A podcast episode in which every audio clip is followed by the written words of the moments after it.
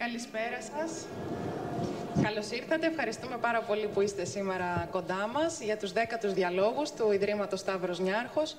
Είναι η μηνιαία μας συνήθεια για το τυπικό της υπόθεσης. Ε, να πω δύο λόγια εκ μέρους του Ιδρύματος που διοργανώνει την ε, σειρά εκδηλώσεων διάλογοι. Όπως ενδεχομένως ξέρετε όσοι μας έχετε παρακολουθήσει τον τελευταίο σχεδόν ένα χρόνο, είναι μια προσπάθεια που έχει ξεκινήσει από το Ίδρυμα. Το Ίδρυμα είναι ένας κοινοφελής οργανισμός που η δουλειά του είναι να πραγματοποιεί δωρεές σε μη κερδοσκοπικούς οργανισμούς σε όλο τον κόσμο. Η μεγαλύτερη δωρεά μας μέχρι σήμερα παραμένει η δημιουργία του χώρου στον οποίο βρισκόμαστε, το Κέντρο Πολιτισμού Ίδρυμα Σταύρος Νιάρχος. Δεν ταυτιζόμαστε, οι δύο οργανισμοί είμαστε ξεχωριστοί. Το Κέντρο Πολιτισμού συνεχίζει τη λαμπρή του πορεία έξω από την ε, αγκαλιά του Ιδρύματος. Το Ίδρυμα όμως συνεχίζει να στηρίζει τόσο τα δημόσια δωρεάν προγράμματα, όσο και τη λειτουργία του Κέντρου Πολιτισμού με δωρεές του. Η διάλογή μας είναι μια προσπάθεια που ξεκίνησε σχεδόν τέτοια εποχή πέρσι, σε μια προσπάθεια να μιλήσουμε πραγματικά μεταξύ μας. Θα το δείτε, ελπίζω, και από τη σημερινή εκδήλωση. Δεν θέλουμε να κάνουμε τοποθετήσεις, δεν θέλουμε να δημιουργούμε πάνελ χωρίς λόγο. Θέλουμε να μπορέσουμε να συζητήσουμε, να καλλιεργήσουμε το διάλογο πάνω στη σκηνή, με εσάς, με όσους μας παρακολουθούν live από το ίντερνετ. Ε, δεν θα πω περισσότερα. Θα δώσω το λόγο στην Άννα, που θα σας συστήσει και το πάνελ, η Άννα Μπουσδούκου, και θα μας πει περισσότερα και για τη δομή της σημερινής εκδήλωσης και για αυτά που έρχονται. Ευχαριστούμε πάρα πολύ τη Λένια Βλαβιανού. Καλώς ήρθατε και από εμένα. Έχουμε να συναντηθούμε από τους διαλόγους του Ιουλίου. Είναι πλέον παράδοση, είναι μια συνήθεια που έχουμε αγαπήσει να βρισκόμαστε κάθε μήνα και να συζητάμε κάτι που έχουμε ανάγκη όλοι μας, να ακούμε τις ιδέες του άλλου, να ακούμε επιχειρήματα, να διαφωνούμε. Βασικά να θυμηθούμε πώς είναι να διαφωνείς, γιατί λίγο έχει ενοχοποιηθεί αυτό στις μέρες μας, όπου βέβαια υπάρχει χώρος, γιατί πια είναι ζητούμενο και το να βρει κάποιος χώρο, εάν διαφωνεί. Θέλω να καλωσορίσω όλους τους ομιλητές, όλους και όλες που είστε σήμερα εδώ μαζί μας. Σας ευχαριστούμε πάρα πολύ. Τον καθένα ξεχωριστά. Είναι πάρα πολύ μεγάλη χαρά. Γιατί νομίζω ότι όπως σε κάθε μας θεματική, σε κάθε θεματική των διαλόγων προσπαθούμε να βρίσκουμε θέματα που μας απασχολούν όλους στην καθημερινότητά μας και προσκαλώντας ανθρώπους, ανθρώπους που έχουν μία βαθύτερη επαφή από ό,τι εμείς και σίγουρα γνώση μαζί με την εμπειρία, μας δίνεται η δυνατότητα να αποκτήσουμε, κατ' εμέ τουλάχιστον, περισσότερες ερωτήσεις για ένα θέμα. Δεν επιχειρούμε να δώσουμε απαντήσεις, ούτε επιχειρούμε να φύγουμε όλοι με τις ίδιες απαντήσεις από αυτές τις συναντήσεις που έχουμε μέσω της μηνιαίας σειράς των διαλόγων του Ιδρύματος Σταύρος Νιάρχος. Είναι η δέκατη κατά σειρά συνάντησή μας. Ε, συμπληρώνουμε σιγά-σιγά αυτόν τον ένα χρόνο που με πολύ αγάπη τόσο εμείς αλλά και εσείς έχετε αγκαλιάσει με αυτήν εδώ τη συνέπεια που βλέπουμε και τώρα και πρέπει να σας πω, μιλάω και προσωπικά, αλλά νομίζω είναι ολονών μας συνέστημα. Όλοι οι άνθρωποι που κάθε μήνα έτσι δουλεύουμε πάνω στους διαλόγους, πάμε το κεφάλι μας, προσπαθούμε να βρούμε ιδέες, προσπαθούμε να σκεφτούμε κατάλληλους ανθρώπους που θα είναι κατάλληλοι για διάλογο, πέρα από την εμπειρία και τη γνώση που διαθέτουν. Μας είχε λείψει, μας είχατε λείψει, μας είχε λείψει αυτή η γνωριμία, η ζήμωση, η ανταλλαγή ιδεών. Ο Σεπτέμβριος ήθιστε να είναι ένας μήνας που βάζουμε στόχους, προσπαθούμε να προγραμματίσουμε τη ζωή μας. Πολύ γρήγορα τα παρατάμε, άλλες φορές όχι. Νιώθουμε πιο έτοιμοι από ποτέ και τα δίνουμε όλα και προχωράμε σε αυτό που πιστεύουμε και σε αυτό που θέλουμε να ξεκινήσουμε. Είναι κάτι πάρα πολύ μεγάλο, είναι κάτι πάρα πολύ μικρό. Μπορεί να είναι μεγάλο για μας και να φαντάζει μικρό στα μάτια κάποιου άλλου. Δεν ξέρω αν έχει σημασία. Πάντως, όλοι μας έχουμε έρθει αντιμέτωποι με την πρόκληση έστω των ξεκινημάτων. Είτε τα έχουμε υλοποιήσει, είτε δεν τα έχουμε υλοποιήσει για τον χύψη λόγο. Επίσης, τα ξεκινήματα ξεκινούν από πάρα πολύ νωρίς, από το σχολείο, εκεί που τελειώνει το καλοκαίρι και ετοιμαζόμαστε για τη νέα σχολική χρονιά. Σωστά, Μαρία Ελένη; Ναι. Επιβεβαιώνεις; Ναι. Σε λίγο θα μου πεις περισσότερα. Εντάξει. Πέμπτη δημοτικού. Ναι. Εντάξει. Λοιπόν, αυτά τα κυριακάτικα απογεύματα που σε όλους μας έτσι έχουν αφήσει κάτι από τα χρόνια του σχολείου και έχει ξεκινήσει η αντίστροφη μέτρηση και ήδη έχουμε σταματήσει να χαιρόμαστε το Σαββατοκύριακο γιατί έχουμε μπει σε άλλους ρυθμούς. Αυτή η χαρά της Παρασκευής, φτάνοντας πια βέβαια ως ενήλικες αντιμέτωποι με άλλα ερωτήματα, με άλλα διλήμματα για ξεκινήματα στην προσωπική μας ζωή, είτε σε επαγγελματικό επίπεδο, είτε σε κοινωνικό επίπεδο, είτε σε εντελώς προσωπικό επίπεδο. Η συγκυρία, για να μην μακρηγορήσω άλλο, βρίσκει και εμένα, και είναι εντελώς συγκυριακό, σε ένα εντελώς νέο ξεκίνημα. Πάρα πολύ δημιουργικό, αλλά πριν πω όλες αυτές τις λέξεις, που ίσως δεν χρειάζεται κιόλας να τις πω, με βρίσκει πάρα πολύ γεμάτη, με βρίσκει με πάρα πολύ μεγάλη χαρά και με πολύ μεγάλη ανυπομονησία. Στην αγκαλιά του Ιδρύματος, Σταύρος Νιάρχος, που ούτως ή άλλως έχουμε μία συνεργασία εδώ και δύο χρόνια, και επειδή υπάρχει πάρα πολύ μεγάλη όρεξη, υπάρχει ένα καθαρό όραμα και υπάρχουν και άνθρωποι με ιδέες και χωρίς πλαίσια, χωρίς ατζέντες, χωρίς περιορισμούς, έτοιμοι να δουλέψουμε σε αυτές τις ιδέες, με έκαναν και μένα να πάρω την απόφαση και να αφήσω ό,τι έκανα έτσι όπως τουλάχιστον ήταν πιο πολύ γνωστό έως τώρα αλλά να γεμίσω χαρά. Να γεμίσω χαρά και δημιουργικότητα και να μπορέσω και εγώ προσωπικά αλλά και επαγγελματικά να δώσω με μεγαλύτερη συνέπεια και να προσφέρω έτσι όπως εγώ τουλάχιστον και η συνείδησή μου το νιώθω περισσότερα στην κοινωνία ευρύτερα. Ούτως ή άλλως είναι πολύ μεγάλο το φάσμα που δραστηριοποιείται το Ίδρυμα Σταύρος Νιάρχος, αλλά και στο χώρο της δημοσιογραφίας. Θεωρώ λοιπόν ότι έχω πολλά περισσότερα να προσφέρω, χωρίς βεβαίως να απαρνιέμαι αυτό το οποίο έκανα, αλίμονο, το τιμώ και με τίμησε, αλλά συνεχίζουμε με στόχο να δημιουργηθεί ένα μεγαλύτερο έδαφος για να ενισχυθούν ανεξάρτητες δημοσιογραφικές πρωτοβουλίες. Υπάρχουν πάρα πολλοί αξιόλογοι δημοσιογράφοι, δεν είναι μόνο ό,τι βλέπουμε, ό,τι ακούμε.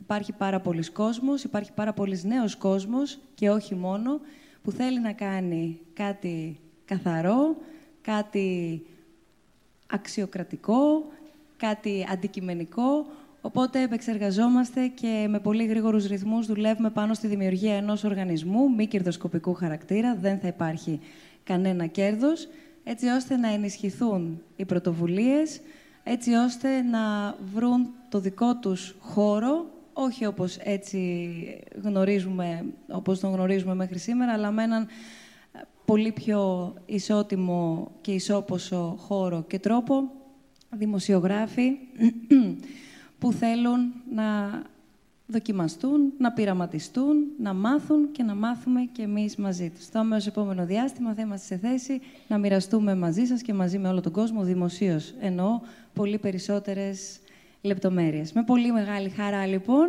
ξεκινάμε όλοι τα, τα ξεκινήματά μας. Ε, καλησπερίζουμε και όσους μας παρακολουθείτε live μέσω του snf.org κάθετος live, όσους μας παρακολουθείτε δηλαδή διαδικτυακά. Περιμένουμε τις ερωτήσεις σας, καθώς η συμμετοχή του κόσμου είναι αυτό το οποίο διαφοροποιεί, αν θέλετε, και τις συναντήσεις μας, ότι έχετε και έχουμε λόγο όλοι είτε να τοποθετηθούμε, είτε να ρωτήσουμε, είτε είστε εδώ, είτε είστε εκεί, όπου είστε, εν πάση περιπτώσει, με όποιο τρόπο επιθυμεί ο καθένας. snf.org, κάθετος questions, ο τρόπος που μπορείτε διαδικτυακά να στείλετε τις ερωτήσεις σας ή να διατυπώσετε τις απόψεις σας. Λοιπόν, θέλω τώρα να μάθω λίγο περισσότερα περισσότερα πράγματα για την πρώτη μέρα του σχολείου, Μαρία Ελένη, αφού πω ότι είναι μαζί μας ο Μάριος Ζαγκανάς, που είναι μαθητής της ε, Δευτέρας Γυμνασίου.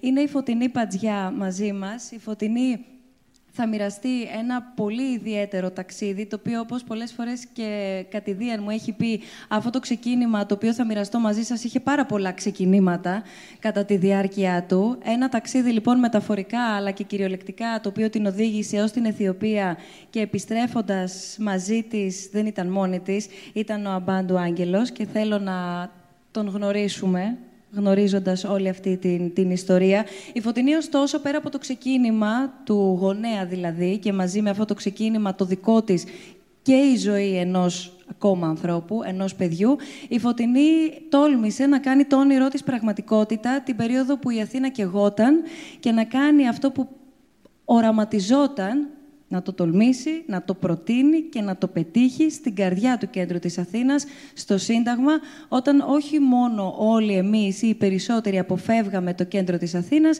είναι πολύ γνωστό πώς είχε ασχοληθεί και ο εγχώριος και κυρίως ο διεθνής τύπος με το κέντρο και την εικόνα της Αθήνας. Είναι μαζί μας ο Ανδρέας Παπαχρήστου. Ο Ανδρέας Παπαχρήστου και ο Γιάννης Παπαθεοδόρου, που θα ακούσουμε σε λίγο, έχουν έρθει από τη Βόρεια Εύβοια ως εδώ σήμερα και σας ευχαριστούμε πάρα πολύ, διότι αποφάσισαν να αφήσουν τον τρόπο ζωής από την πόλη, έτσι όπως οι περισσότεροι εξημών γνωρίζουμε, και πάρα πολύ οργανωμένα και με απόλυτη συνέπεια, νομίζω θα το διαπιστώσετε και εσείς, ακούγοντάς τους να περιγράφουν τι είναι αυτό που κάνουν, επιχείρησαν να ανακαλύψουν, παραμένοντας πιστοί και με σεβασμό αντιμετωπίζοντας τη φύση σε, στον τρόπο ζωής τους, έτσι όπως τον διαμόρφωσαν στην Ήπεθρο πια. Οπότε έχουμε να γνωρίσουμε ένα εντελώς νέο ξεκίνημα σε όλους τους τομείς πια, όπως το αντιλαμβάνομαι και εγώ και από όσο έχουμε συνομιλήσει Ανδρέα και Γιάννη με ένα μοντέλο το οποίο έπρεπε και εσείς οι ίδιοι να εκπονήσετε, δεν υπήρχε προηγούμενο. Η δόκτωρ Νάνση Μαλέρο είναι μαζί μας, life coach, ομιλήτρια και συγγραφέας, για να μπορέσουμε να δούμε τι είναι τελικά τα ξεκινήματα, τι μας φέρνει αντιμέτωπους με τα ξεκινήματα, τι μας φοβίζει επίσης στα ξεκινήματα, τι μας φρενάρει, τι γίνεται αν δεν τα καταφέρουμε, αν έχουμε δικαίωμα να μην τα καταφέρουμε, αλλά και τι είναι και το life coaching επίσης. Είναι ευρέως γνωστό εδώ και πάρα πολλά χρόνια. Στην Ελλάδα τα τελευταία χρόνια κερδίζει συνεχώς έδαφος. Με την εμπειρία της λοιπόν η κυρία Μαλέρου θα μπορέσει να μας πει και περισσότερα πράγματα και για αυτόν τον επαγγελματικό τομέα. Και η Εβίτα Θεοδόρου, η μεγαλύτερη μαθήτρια, είναι μαθήτρια της Δευτέρας Λυκείου, οπότε έχουμε δημοτικό μαζί με τη Μαρία Ελένη Τσούμου. Από την Πέμπτη Δημοτικού θα ξεκινήσουμε για να φτάσουμε σιγά σιγά στο σήμερα όλων μας. Μαρία, συμφωνείς ότι μίλησα πολύ; Πολύ. Έχεις απόλυτο δίκιο. για πες μου, ήταν 11 Σεπτεμβρίου δεν ανοίξαν τα σχολεία; Ναι. Και η πρώτη μέρα πώς ήταν; Εύκολη. Γιατί; Γιατί δεν κάναμε πολλά πράγματα; Αγιασμό. Μόνο.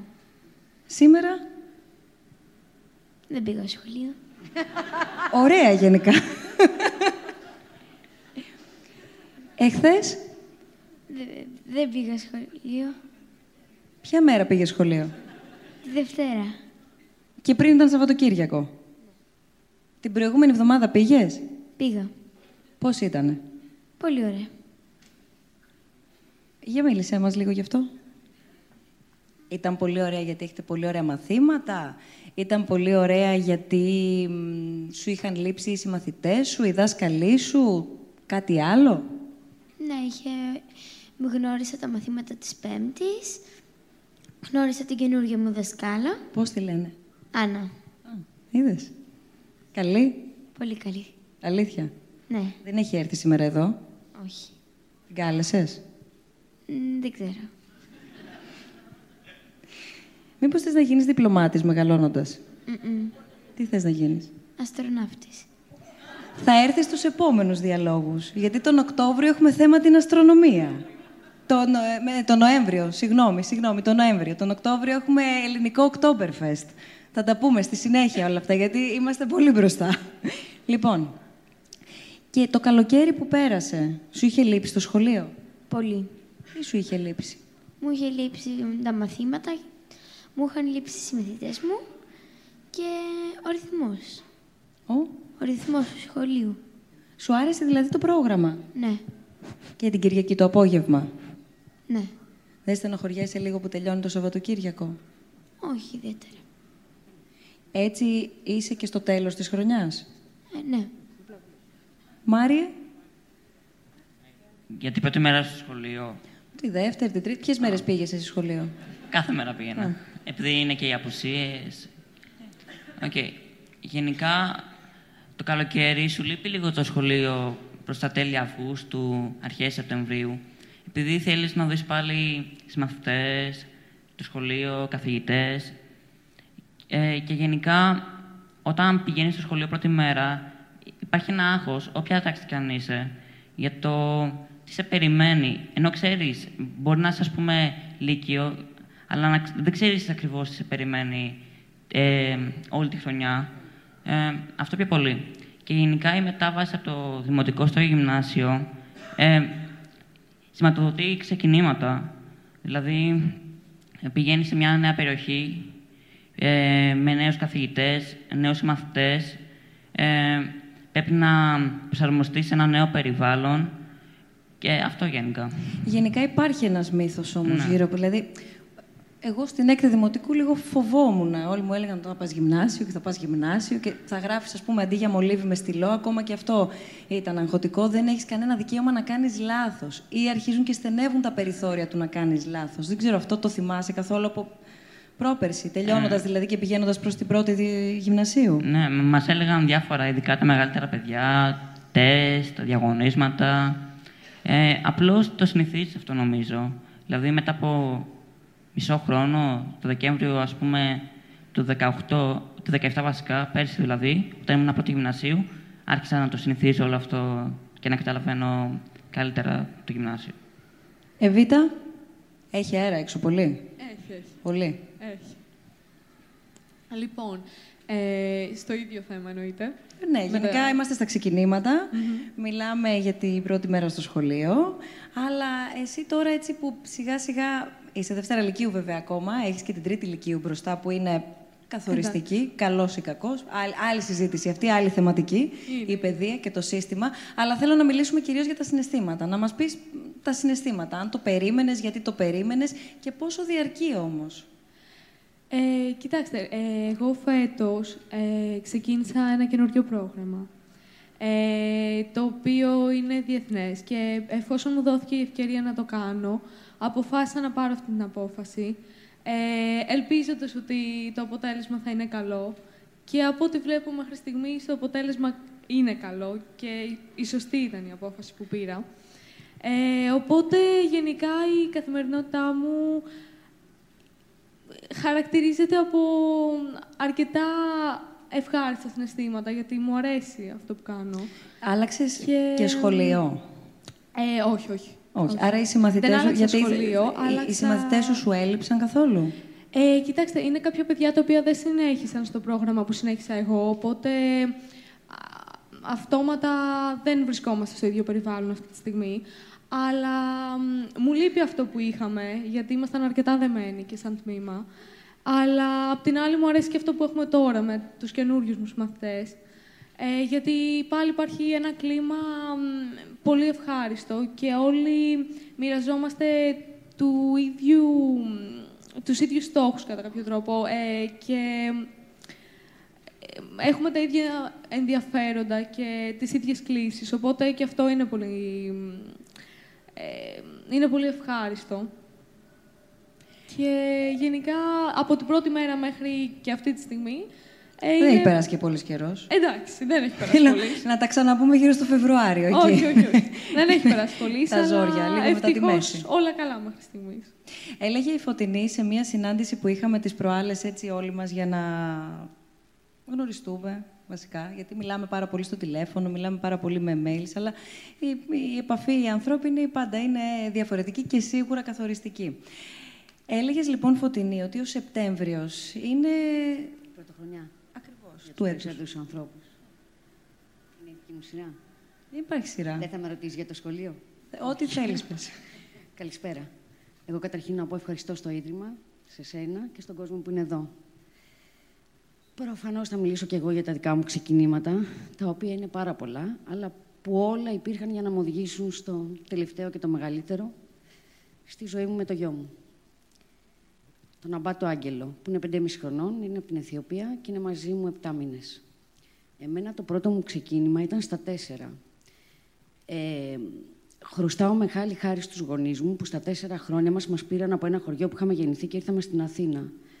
Νομίζω ότι μέχρι να κάνω το γιο μου, ε, μέχρι να υιοθετήσω το γιο μου, ήταν το μεγαλύτερο ξεκίνημα που είχα ποτέ στο μυαλό μου. Ήρθαμε σε ένα υπόγειο, 50 τετραγωνικά, ζήσαμε πέντε άνθρωποι για τρία χρόνια και μέσα σε αυτό το σπίτι η μαμά μου καθάριζε σχάλε, ο μπαμπάς μου ήταν δημόσιος υπάλληλος.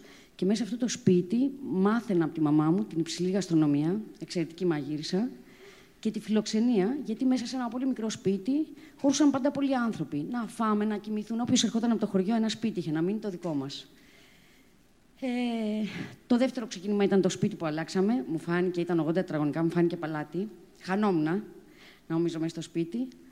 Και εκεί κάπου ήρθε και η επιλογή των γονιών μου να με στείλουν σε ένα καλό σχολείο, δίκιο είχαν, για να μου δώσουν την ευκαιρία στη ζωή μου να κάνω πράγματα. Και αυτό τους το χρωστάω χάρη, γιατί μου έδωσε πράγματα. Ε, πέρασα στο πανεπιστήμιο, εγώ έχω κάνει πολλά ξεκινήματα, δεν τελείωνα πράγματα. Ήμουν ένα παιδί που περνούσε στο πανεπιστήμιο, βαριόμουν, δεν ήθελα. Ε, πήγαινα σε μια σχολή, δεν ήθελα. Ξεκινούσα να κάνω κάτι, αυτό είναι το χαρακτηριστικό μου. Όποτε ήθελα ήμουν καλή σε κάτι, όποτε δεν ήθελα, απλά το άφηνα. Στα 28 μου χρόνια, για πρώτη φορά συνειδητοποίησα ότι αυτό που μου αρέσει να κάνω είναι να είμαι σε επαφή με τον κόσμο. Και έτσι μπήκα για πρώτη φορά στο χώρο των πωλήσεων και ασχολήθηκα με τα κρασιά. Ε, αγάπησα το κρασί, αγαπούσα το φαγητό από τη μαμά μου πολύ και τα αγαπάω. Ε, αγαπούσα τη φιλοξενία, αγαπούσα τον κόσμο, οπότε ήταν και η μόνη δουλειά που μετά έμεινα. Στα 46 μου χρόνια, ούσα πολλά χρόνια πια στις πωλήσεις, το όνειρό μου και έχοντας κάνει πολλά ταξίδια στο εξωτερικό, ε, το όνειρό μου ήταν να ανοίξω ένα μαγαζί στο κέντρο της Αθήνας. Δύο όνειρα είχα ψέματα. Να υιοθετήσω ένα παιδί, το οποίο το έλεγα από τα 24, ξεκάθαρο μέσα μου ότι θα ήταν μονογονική οικογένεια, αλλά ήθελα να υιοθετήσω. Και το δεύτερο, να κάνω ένα χώρο. Ε, στα 46 μου χρόνια, λοιπόν, συναντώντα ένα χώρο που τον ερωτεύτηκα, αποφάσισα ότι εγώ εδώ είμαι και θα ανοίξω το μαγαζί των ονείρων μου. Ε, άνοιξα τον By the Glass, πραγματικά και, και εγώ ήταν το κέντρο. Αν υποθέσουμε ότι το μαγαζί μου στήχησε 500 χιλιάρικα, εγώ είχα 50 και αυτά δανεικά από τους φίλους μου. Και δανειζόμουν και λίγα-λίγα λεφτά για να μην χρωστάνε πολλά και χάσουν τον ύπνο τους και να μην το χάσω κι εγώ. Ήταν δίπλα μου, άνοιξα το μαγαζί μου. Αυτό που είδα εγώ το είδαν πάρα πολλοί άνθρωποι και έχω την τύχη έξι χρόνια να είναι εκεί, να υπάρχει και να γεμίζει με την αγάπη του κόσμου γιατί συνεχίζουν και βλέπουν αυτό που έχω δει εγώ.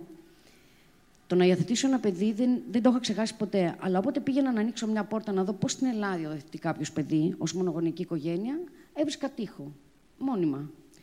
Ε, κάποια στιγμή, σε κάποια γραφεία που αυτά μπορούσες να δώσεις κάποια λεφτά, 30.000 και να υιοθετήσεις ένα παιδάκι, Όμως αυτό δεν ήταν κάτι που ήθελα εγώ. Καταρχήν γιατί δεν ήξερα που βρίσκονται αυτά τα παιδιά. Και κατά δεύτερον, ήθελα το παιδί μου να μπορώ να του πω μια ιστορία. Δεν μπορούσα να του πω ότι αγόρασα ένα παιδί. Ότι έδωσα 30 χιλιάρικα και μέσα σε ένα βράδυ κάποιος στο σπίτι μου μου έφερε ένα παιδί. Έτσι, αφήνοντας αυτό, μην κάνοντας αυτή την επιλογή, ε, ήμουνα συνέχεια σε ένα διέξοδο. Ανοίγοντας το By the Glass, την πρώτη μου αγάπη, στον πρώτο χρόνο, μιλώντας με μια φίλη, της είπα ότι θέλω πολύ να υιοθετήσω ένα παιδί και μου είπε: Μα έχω εγώ μια φίλη που έχει υιοθετήσει μονογονική οικογένεια από την Αιθιοπία. Της είπα: Μπορείς να με φέρεις σε επαφή, μου είπε βεβαίως. Μας έφερες σε επαφή. Ε, Όντως ήταν εκεί μπροστά μου, είχε υιοθετήσει ένα παιδί, ήταν μονογονική, μου έδωσε όλες τις πληροφορίες που ήθελα. Μόνο που εμένα ήταν πολύ αρχή το μαγαζί, χρωστούσα πάρα πολλά λεφτά. Δούλευα τρομακτικά πολλές ώρες την ημέρα και έτσι το άφησα λίγο πίσω. Στα τρία χρόνια του μαγαζιού και νιώθοντας ότι μπορώ πια να πατήσω στα πόδια μου καλύτερα, ε, ανέσυρα από το κινητό μου το τηλέφωνο που μου είχε δώσει. Πήρα τηλέφωνο, ξεκίνησα τις διαδικασίες. Ε, οι διαδικασίες πρώτες κρατήσαμε περίπου 6 μήνες, 7, τεστ, γιατροί αυτά. Την ημέρα των γενεθλίων του μαγαζιού μου που έκλεινε 4 χρόνια, με ρωτήσαν αν θέλω φίλο, είπα όχι. Αν θέλω ηλικία, είπα όχι, γιατί ήμουν ήδη 50, άρα δικαιούμαι ένα παιδί μεγαλύτερο παρότι όλοι τα θέλουν μικρά. Και ξημερώματα των γενεθλίων του μαγαζιού, 22 Νοεμβρίου που έκλεινε 4 χρόνια το μαγαζί, μου ήρθε ένα mail από την Αιθιοπία ότι υπάρχει ένα αγοράκι 4 χρονών.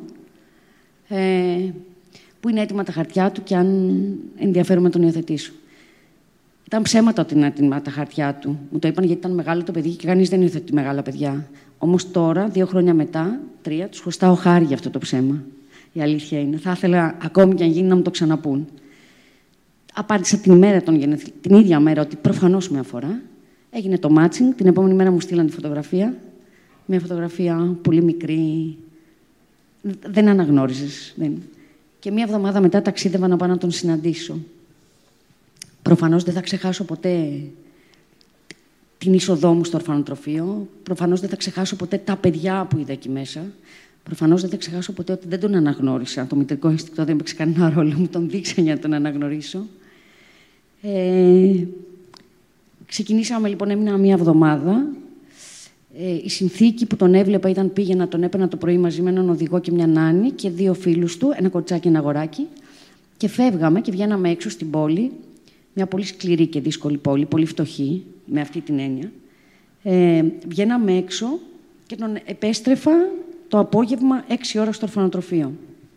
Το πρώτο βράδυ, λοιπόν, που τον πήρα, την πρώτη μέρα που τον πήρα και φύγαμε, Περάσαμε πάρα πολύ ωραία προφανώς. Ήταν πολύ καινούριο για αυτόν όλο αυτό. Ζούσε κανονικά όπως θα έπρεπε να ζουν όλα τα παιδάκια. Δεν κάναμε τίποτα σπουδαίο, αλλά. Και όταν γυρίσαμε, με είχε αγκαλιά και έπρεπε να τον αφήσω και βάλει τα κλάματα. Με... Δεν τα βάλει τα κλάματα, απλά του φεύγαν τα δάκρυα. Δεν είναι ένα παιδάκι που είχε πάθει στερία και φώναζε. Όχι, απλά του φεύγαν τα δάκρυα την ώρα που τον άφηνα στην νάνη του, στο ορφανοτροφείο. Φώναξα λοιπόν τον οδηγό που ήταν δίπλα και τον έβαλα να του πει πώς θα είναι η ζωή μας για τον επόμενο καιρό.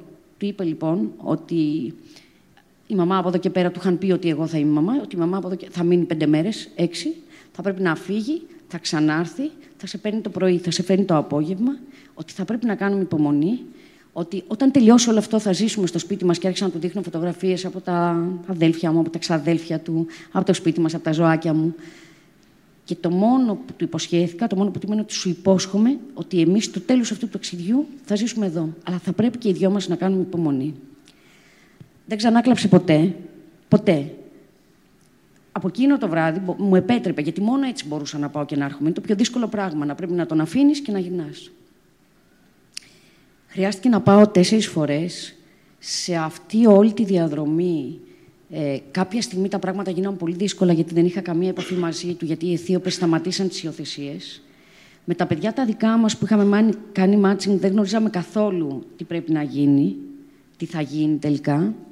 Τον αλλάξαν ορφανοτροφείο, δεν είχα καμία επαφή. Το Γενάρη που μας πέρασε ε, ήταν πολύ δύσκολη περίοδος. Πάντα ήξερα όμως ότι θα έρθει. Το είχα υποσχεθεί εξάλλου.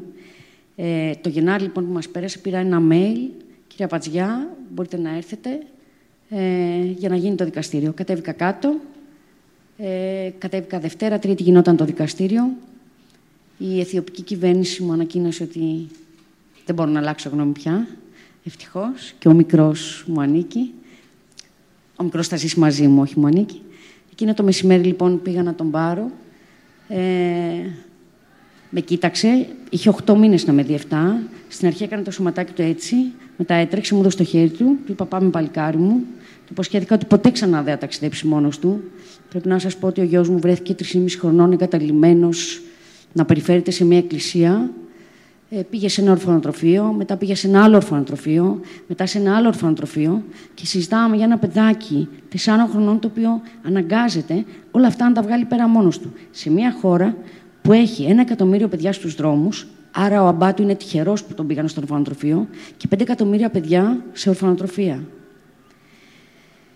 Ε, επειδή αυτό το παιδί λοιπόν και, και τα έχει βγάλει πέρα, δεν μιλούσε τη γλώσσα, έχουν 75-72 διαλέκτους. Το ορφανοτροφείο που τον πήγανε δεν μιλούσε την ίδια διάλεκτο με αυτή που μιλούσε ο μικρός, άρα έπρεπε να μάθει μία διάλεκτο.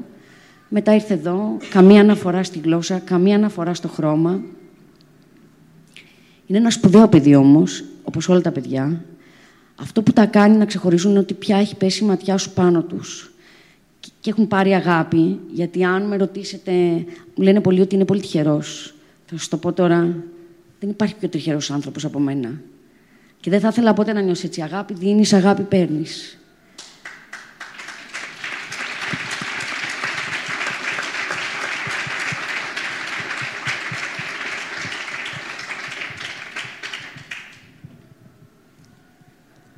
Θα του χρωστάω πάντα χάρη που υπάρχει. Θα χρωστάω πάντα στο μαγαζί μου χάρη. Γιατί το ένα μου ξεκίνημα έφερε το επόμενο ξεκίνημά μου, που είναι το μεγαλύτερο πράγμα που μου έχει συμβεί στη ζωή μου. Ε, αυτά. Και είναι σπουδαίο πράγματα ξεκινήματα.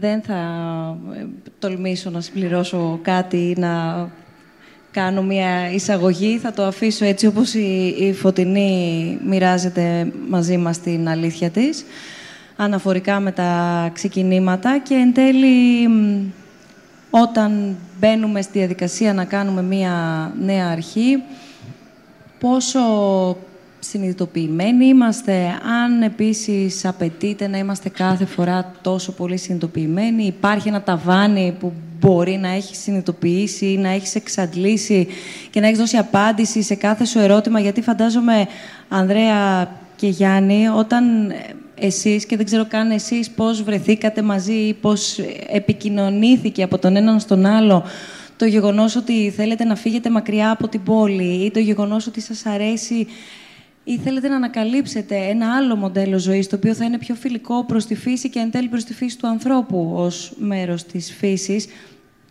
Ποιο είναι εκείνο το σημείο και μέσα από αυτό να, να, να, να μας γνωρίσετε και σε όσους ενδεχομένως να μην ξέρουν τι είναι οι σταγόνες, ποιοι είστε, ποιοι και ποιες είστε και ποια παιδιά επίσης υπάρχουν στις σταγόνες.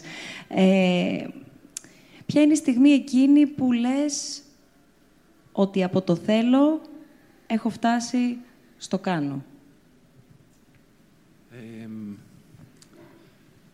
ναι, για, για να κάνεις ένα ξεκίνημα και μία κίνηση τέτοια ε, όπως η δική μας, να αφήσουμε μία ζωή με την ασφάλειά της, με τα γνώριμα στοιχεία της και να προχωρήσεις προς μία κατεύθυνση η οποία είναι πολύ λιγότερο οργανωμένη έτσι, από ό,τι ενδεχομένως νομίζει ο κόσμος ή από ό,τι έχει παρουσιαστεί κάποιες φορές.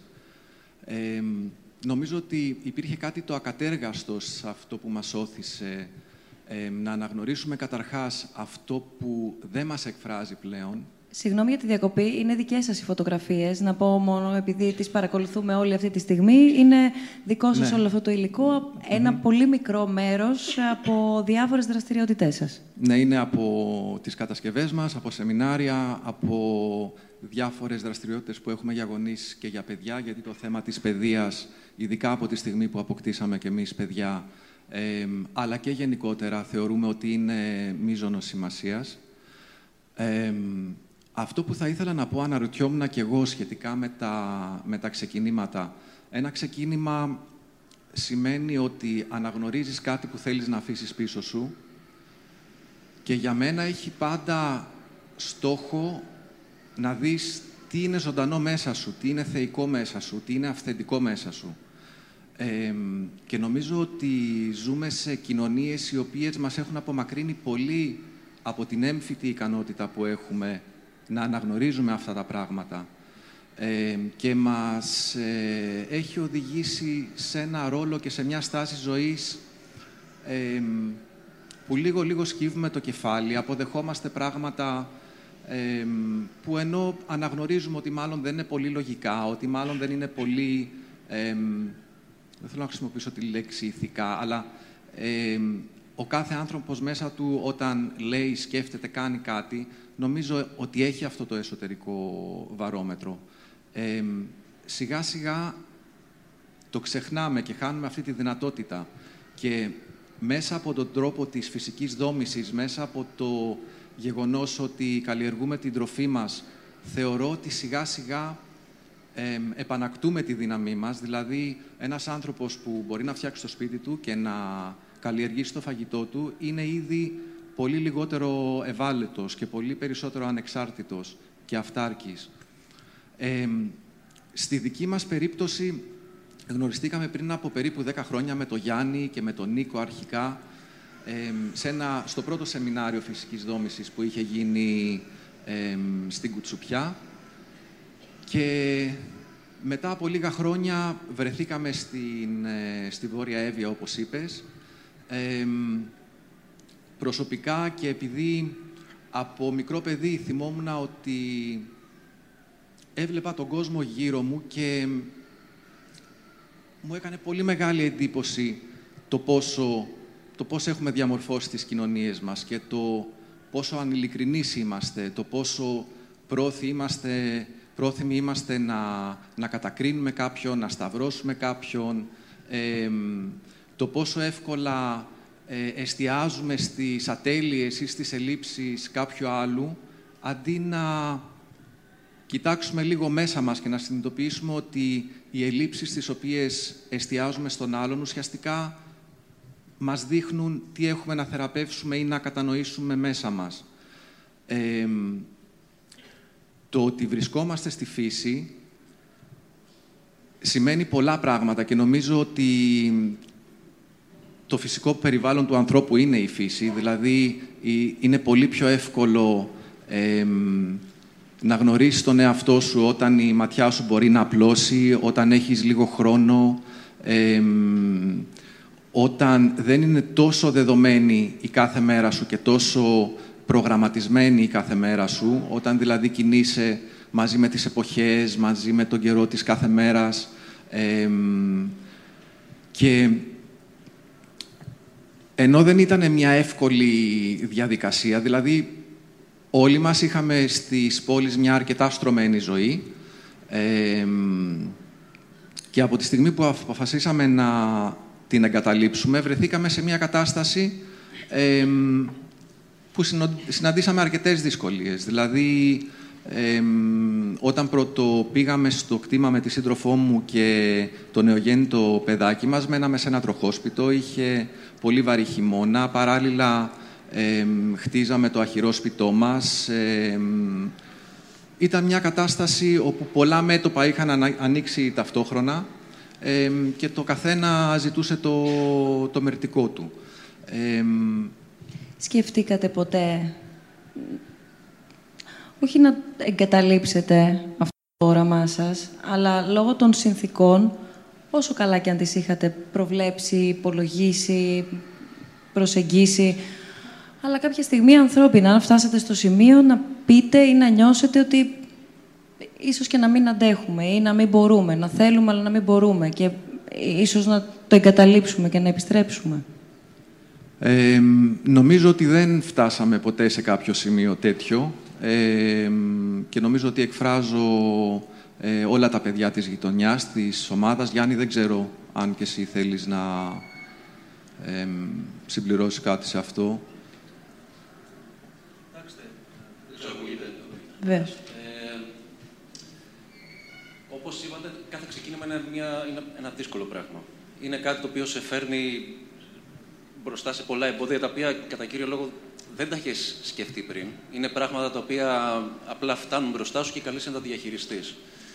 Ε, νομίζω, τουλάχιστον για μένα, το μεγαλύτερο πρόβλημα μέχρι τώρα είναι το καθαρά βιοποριστικό και τώρα που έχουμε αποκτήσει και παιδιά, το μεγαλύτερο θέμα συζήτησης μεταξύ μας είναι, είναι η παιδεία. Δηλαδή, τα παιδιά μας σε τι σχολεία θα πάνε, ε, τι θα δουν εκεί, όπου ε, μπορείτε να φανταστείτε ότι εμείς, όντως άνθρωποι της πόλης, ε, αλεξιπτωτιστές σε μια επαρχιακή, στην Ήπεθρο τέλος πάντων, σε ένα μικρό χωριό, έχουμε και τις απόψεις μας λίγο διαφορετικές από ό,τι έχουν οι άνθρωποι του, του περίγυρου.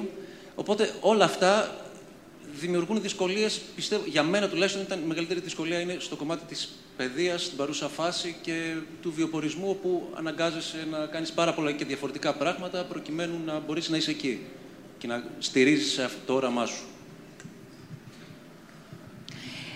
Για να μπεις στη συζήτησή μας και η κυρία Μαλέρου, ε, δεν ξέρω, πέρα από τη δική σας τοποθέτηση, θα ήθελα να, να ρωτήσω καταρχάς αν μπορεί κανείς να ορίσει τι είναι ξεκίνημα. Αν είναι δηλαδή κάτι το οποίο είναι κοινώ αποδεκτό ή αν το ορίζει ο καθένας μόνος του με βάση και το όραμά του, με βάση και τον τρόπο που θέλει να κινηθεί και άρα κατ' επέκταση αν για τον ίδιο είναι σημαντικό και για τους υπόλοιπους λιγότερης σημασίας. Καλησπέρα και από μένα. Ε, να πω ότι είμαι πολύ χαρούμενη γιατί, γιατί πόσο διαφορετικό είναι αυτό το πάνελ, γιατί έχω υπάρξει ε, παιδί, έχω πάει σχολείο, έχω τελειώσει σχολείο, έχω γίνει μαμά, όχι τόσο δραματικά, ευτυχώς για μένα, αλλά έχω γίνει. Ε, αυτό δεν το είχα ποτέ όνειρο πάλι, Αυτό με το σπίτι έτσι δεν το είχα. Το έχει ο γιος μου όμως. Οπότε κατάλαβες, τώρα βρίσκομαι σε ένα δίλημα, γιατί εγώ θέλω να είμαι στο, στο πεντάστερο και ο άλλος θέλει να φτιάξουμε ένα σπίτι από πυλό και θα σας έρθουμε. Όπως καταλαβαίνετε, δεν το γλιτώσω αυτό. Οπότε θα με ανεχτείτε να μεταλλάξετε και εμένα λίγο. Ε, στην απάντησή σου, δεν πιστεύω ότι υπάρχει αντικειμενική αλήθεια για τίποτα. Εκτός από τα γεγονότα που είναι αντικειμενικά. Όλα τα άλλα είναι υποκειμενικά. Άρα το ότι είναι ξεκίνημα για τον καθένα είναι κάτι σχετικό.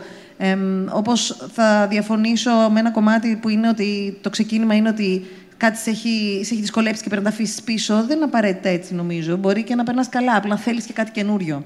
Ε, μπορεί, να γίνει, ε, μπορεί να γίνει έναυσμα κάτι που ολοκλήρωσες, όπως είπε ε, στην προηγούμενη ιστορία μας. Οπότε, ξέρεις, έφτασες σε ένα σημείο και λες: Τώρα είμαι έτοιμη για αυτό το καινούριο ξεκίνημα. Αλλά υπάρχει και το απλό ξεκίνημα ότι. Μ' αρέσει, ο Σεπτέμβριος είναι πρωτοχρονιά, συμφωνώ. Υπάρχει το απλό ξεκίνημα ότι ξέρεις τι, ε, θέλω να ξεκινήσω κάτι καινούριο για μένα. Απλά και ωραία. Νομίζω ότι υπάρχουν όλα. Η σημασία είναι να δεις πόσο το θέλεις το κάθε πράγμα, να δεις τι κομμάτι της καρδιάς σου γεμίζει, σε ποια αξία σου έρχεται και πατάει ή με τι έρχεται αντιμέτωπος και τι έχεις να περάσεις.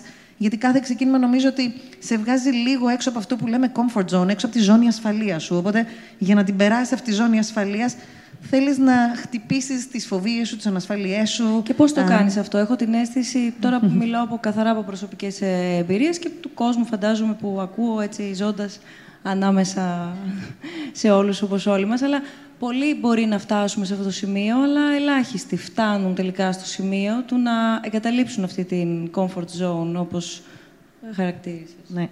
Δεν ξέρω, δεν θα έλεγα ελάχιστοι. Εγώ βλέπω ανθρώπους που κάνουν καινούργια ξεκινήματα συνέχεια, κάθε μέρα, την παλεύουν. Είναι καινούριο ξεκίνημα, σηκώνεσαι και πας στη δουλειά σου και λες: Ξέρεις τι θα μ' αρέσει. Θα βρω την άκρη μου, θα βρω τον εαυτό Σίγουρα μου. υπάρχει και το αντίθετο όμως, ε, φαντάζομαι. Ναι, αλλά. Ναι, για Sorry, έλα. Εγώ ήθελα να πω ότι όταν άνοιξα το μαγαζί δεν ήμουν άνεργη. Άφησα μια δουλειά με πάρα πολύ καλά λεφτά στον μπαμπά μου που ήταν μεγάλος άνθρωπος για να μην πέσει να πεθάνει, του είπα ότι με απολύσανε. Του το έλεγα πέντε μήνες και μετά μου είπε: Παιδί μου, θα κάνεις. Του λέω: Μπαμπά, δεν ξέρω, είμαι πολύ μεγάλη. Ποιος θα με πάρει τώρα, μου λέει: Και θα κάνεις. Λέω: Α, θα ανοίξω ένα μαγαζί. Ε, θέλω να πω ότι στα 46 άνοιξα μαγαζί, αφήνοντας εγώ μια δουλειά που μου άφηνε καλά λεφτά μέσα ναι. στην Ελλάδα της κρίσης. Και στα 50 υιοθέτησα ένα πιτσιρικά πέντε χρονών. Ναι, αλλά αυτό που λέω, ε, εντελώς ε, λιγότερης ενδεχομένως σημασίας, προφανώς μπροστά στη μητρότητα και σε όλο αυτό που μας περιέγραψες, αλλά και εμένα, ας πούμε, φαντάζει ε, ε, εξωγήινο το ότι έφυγα από την τηλεόραση. Ενώ για μένα δεν είναι εξωγήινο. Και σήμερα είχα έναν άνθρωπο κοινό γνωστός μας που μου έλεγε «Τι καλή επιλογή που έκανες και μπράβο». Σωστά. Σωστά. Άρα, αφήνεις σίγουρα και ένα ευχάριστο και ένα δυσάρεστο και ένα πολύ έτσι φαντασμαγορικό, ας πούμε, περιβάλλον, αλλά ε, την ίδια ώρα ε, και προσωπικά αλλά και πολλοί κόσμος φρενάρει. Και δεν είναι απαραίτητα και τόσο καλό το περιβάλλον. Εδώ λοιπόν ζητώ να την απάντησή σου. Σίγουρα, ο κόσμος φρενάρει. Απλώς εγώ το τονίζω αυτό γιατί ο καθένας από εμάς που έχει φρενάρει. Θα κάνω μια μικρή παρένθεση να σας πω ότι έχω κάνει πολλά ξεκινήματα. Ε, οπότε Ξεκίνησα σπουδάζοντας γαλλική φιλολογία, ξέροντας ότι η γαλλική φιλολογία μου άρεσε, γιατί μου αρέσει η φιλολογία, μου αρέσει ο Μοντινιάκ, ο, Μπαλντά, ο Μπαλζάκ κτλ. Ξέροντας όμως ότι ποτέ θα βιοποριστώ από αυτό, γιατί μπορεί και να τα έπνιγα τα παιδάκια τα ενδυνάμει που θα δίδασκα. Ε, επιτόπου. Οπότε ήξερα ότι αυτό δεν είναι για μένα, αλλά μου άρεσε να ξεκινήσω από εκεί. Μετά πήγα και έκανα ένα μάστερ σε διοίκηση επιχειρήσεων. Φτάνοντας πολύ μικρή σε ένα μάστερ που οι άλλοι είχαν τελειώσει οικονομικά και νιώθοντας τουλάχιστον χαζή τουλάχιστον χαζή. Θυμάμαι πρώτο μάθημα στατιστική στην Οξφόρδη, που λέω εντάξει, έχω IQ ραδικιού, δεν είμαι γι' αυτό. Και ξεκίνησα και από εκεί. Και μετά τελείωσα αυτό και είπα να δουλέψω. Και πήγα να δουλέψω σε αυτό που ήταν το όνειρό μου τότε, που ήταν να μπω στο corporate και να δουλέψω στη L'Oreal και στην McKinsey. Πρώτη μου δουλειά στη McKinsey στην Ισπανία, μετά στη L'Oreal εδώ. Και μετά πήγε, πήγε αυτό, μετά λέω όχι, μετά ξαναξεκίνησα άλλη δουλειά και άλλη δουλειά και μετά έφτασα κάπου. Και ε, αυτό ήταν το δικό μου, ξέρεις, η πτώση το του ήρωα. Coach, βάλε μας λίγο και το Αυτό life θα σου πω, θα φτάσω εκεί πέρα. Αλλά η δική μου η πτώση του ήρωα ήταν εκεί πέρα στο Zenith πολλά ήταν καλά. Έπαθα ένα κλινικό burnout και έπρεπε να κάνω ένα καινούριο ξεκίνημα. Έπρεπε, ήθελα να κάνω καινούριο ξεκίνημα, γιατί αυτό με πήγε μέχρι εκεί με τον τρόπο που με πήγε. Πάρα πολλά χρωστάω στην όλη μου πορεία. Ε, και μετά ήθελα κάτι άλλο. Και έτσι προέκυψε το coaching, έτσι προέκυψε το life coaching στα 34 Ε, το 2004, μην υπολογίζει την ηλικία μου τώρα, δεν είναι σωστό αυτό, αλλά πέσω το 2004, στα 34, ε, που αν θυμάστε το 2004 εδώ πέρα ήταν ένα μεγάλο πανηγύρι, όλοι περνάγανε φανταστικά κτλ. Και εγώ βρέθηκα σε αυτό που λέμε όχι στο μηδέν, αλλά λέω, ξέρετε, αυτό τελείωσε. Χ, μία δεκαετία της ζωής μου, δεκαπενταετία, οι σπουδές μου, αυτά, άλλο τώρα. Και αυτό το άλλο ήταν πάμε να σπουδάσω ξανά και να βγω να κάνω κάτι που τότε ο πρώτος μου πελάτης που είχε χτυπήσει το τηλέφωνο μου λέει Γεια σας, θέλω να κάνω μια συνεδρία coacking. Λέω, θα πληρώσετε, μου λέει βεβαίως, να κάνεις coacking, αγόρι μου, του λέω, να τσακωθούμε τώρα. Ήταν μια αρχή και άλλη αρχή. Ήταν αρχή να ξεκινήσω την επιχείρηση που έχω τώρα και να δουλεύω με στελέχη ε, Τι εταιριών. Τι κάνει, μπορεί να μην γνωρίζουν όλοι. Α, ναι, όσοι συγγνώμη. Το βρίσκονται μαζί coaching, μας; λοιπόν, κατά κόσμο, coaching, στα ελληνικά μετάφραση coaching. Γιατί δεν μεταφράζεται. Το coaching είναι προπόνηση, άμα το πάρουμε στον αθλητικό κλάδο. Κατά τα άλλα, όμως, είναι μια μέθοδος που βοηθάει τους ανθρώπους να πάνε από εδώ που είναι που δεν τους αρέσει, να βρούνε πού θέλουν να πάνε και να πάνε εκεί πέρα όσο γίνεται πιο ανώδυνα, όσο γίνεται πιο γρήγορα, όσο γίνεται πιο αποτελεσματικά για αυτούς και για το σύνολο μέσα στο οποίο βρίσκονται. Είτε είναι ο οργανισμός, είτε είναι η οικογένειά τους. Γιατί δεν πιστεύω σε αυτό το δεν με νοιάζει τι λένε οι άλλοι. Όχι, σε νοιάζει, εδώ ζεις, έχεις ένα αποτύπωμα σε αυτόν τον κόσμο, οπότε έχεις μια ευθύνη. Αυτή τη δουλειά κάνουμε. Και είναι μια επιστήμη που δανείζεται, είναι σε εξέλιξη επιστήμη και δανείζεται και από την κοινωνιολογία, δανείζεται από, τις, α, ε, από την ψυχολογία πάρα πολύ βεβαίως, από τη θετική ψυχολογία που έχει αναπτυχθεί τώρα πάρα πολύ. Οπότε είναι, είναι ένας κλάδος ο οποίος έχει πολλή ανάπτυξη γιατί δεν ασχολείται με ανθρώπους που είναι άρρωστοι. Δεν ασχολείται με ανθρώπους που είναι, έχουν κάποιο πρόβλημα συγκεκριμένο που πρέπει να λυθεί. Ασχολείται με ανθρώπους σαν και εμάς που είμαστε κανονικά, είμαστε μια χαρά. Απλώς θέλουμε μια κατεύθυνση, θέλουμε μια παρότρινση. Θέλουμε λίγο καθαρότητα στο μυαλό μας. Αυτό. Και υπάρχουν εργαλεία και τρόποι. Ειδικά τα τελευταία χρόνια, τα, τα, τα, τα τέλος πάντων λεγόμενα χρόνια της κρίσης, εν πάση περιπτώσει, που συνεννοούμαστε όλοι με αυτόν τον όρο.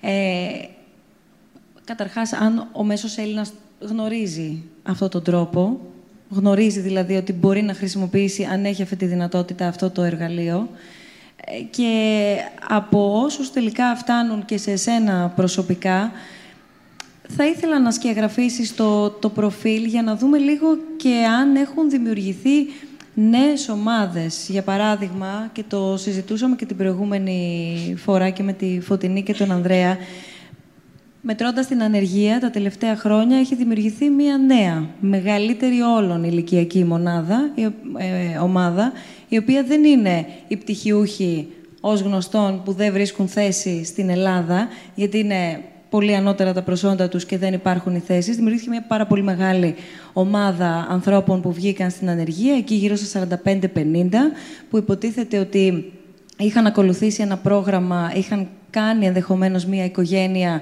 και κλήθηκαν προσωπικά, οικογενειακά, αλλά κοινωνικά, να αντέξουν, να σταθούν και κάπου μέσα τους να μην τσαλακωθούν και ταυτόχρονα όμως να βρουν έναν τρόπο ενδεχομένως να αλλάξουν και δουλειά σε μια χώρα που δεν έχει καν το reskilling, ας πούμε, στους επαγγελματίες για τη βελτίωση των ήδη ε, υπάρχουσων γνώσεών τους. Οπότε, ξαφνικά κλήθηκε μια πολύ μεγάλη ο- ομάδα να αλλάξει μια μεγάλη, ένα μεγάλο κομμάτι της καθημερινότητας. Κοίταξε, με ρώτησες πριν και τι κάνουν ε, όλοι αυτοί που πώς ξεπερνάς αυτό το σταματάω. Νομίζω ότι αυτό που μας σταματάει είναι ότι έχουμε μεγαλώσει ε, έχοντας εγγυήσεις. Έχουμε το μεγάλο καλό σε αυτή τη χώρα είναι η οικογένειά μας. Το μεγάλο καλό είναι. Δεν ξέρω να πω. δε- Έχω, έχω ζήσει σε πολλές άλλες χώρες. Πραγματικά αυτό που έχουμε εδώ είναι η οικογένειά μας. Αυτό είναι, νομίζω, και το, το σημείο που μας σταματάει. Γιατί η οικογένεια μας δίνει μια εγγύηση. Έχουμε μονίμως αυτό το net από κάτω. Ό,τι και να γίνει, ένα κεραμίδι στο έχουν οι γονείς σου. Και το δημόσιο. Ένα κεραμίδι και το δημόσιο γάμο. Δεν θέλω να μιλήσω για... Θα σου πω, δεν θέλω να μιλήσω για το δημόσιο. Θέλω να πάω πρώτα στην οικογένεια. Θα συμφωνήσω μαζί σου. Αλλά ξεκινήσαμε πρώτα από εκεί, γιατί μεγαλώνεις πριν αντιληφθείς τι είναι το δημόσιο. Και οι γονείς είναι εκεί πολύ πιο έντονα. Και το λέω γιατί είμαι και εγώ μια Ελληνίδα μάνα. Θα το πω αυτό, δεν ξέρω αν πρέπει να το πω με, με περηφάνεια, με λίγο ντροπή μέσα. Αλλά Ελληνίδα μάνα, πάρε ζακέτα κτλ.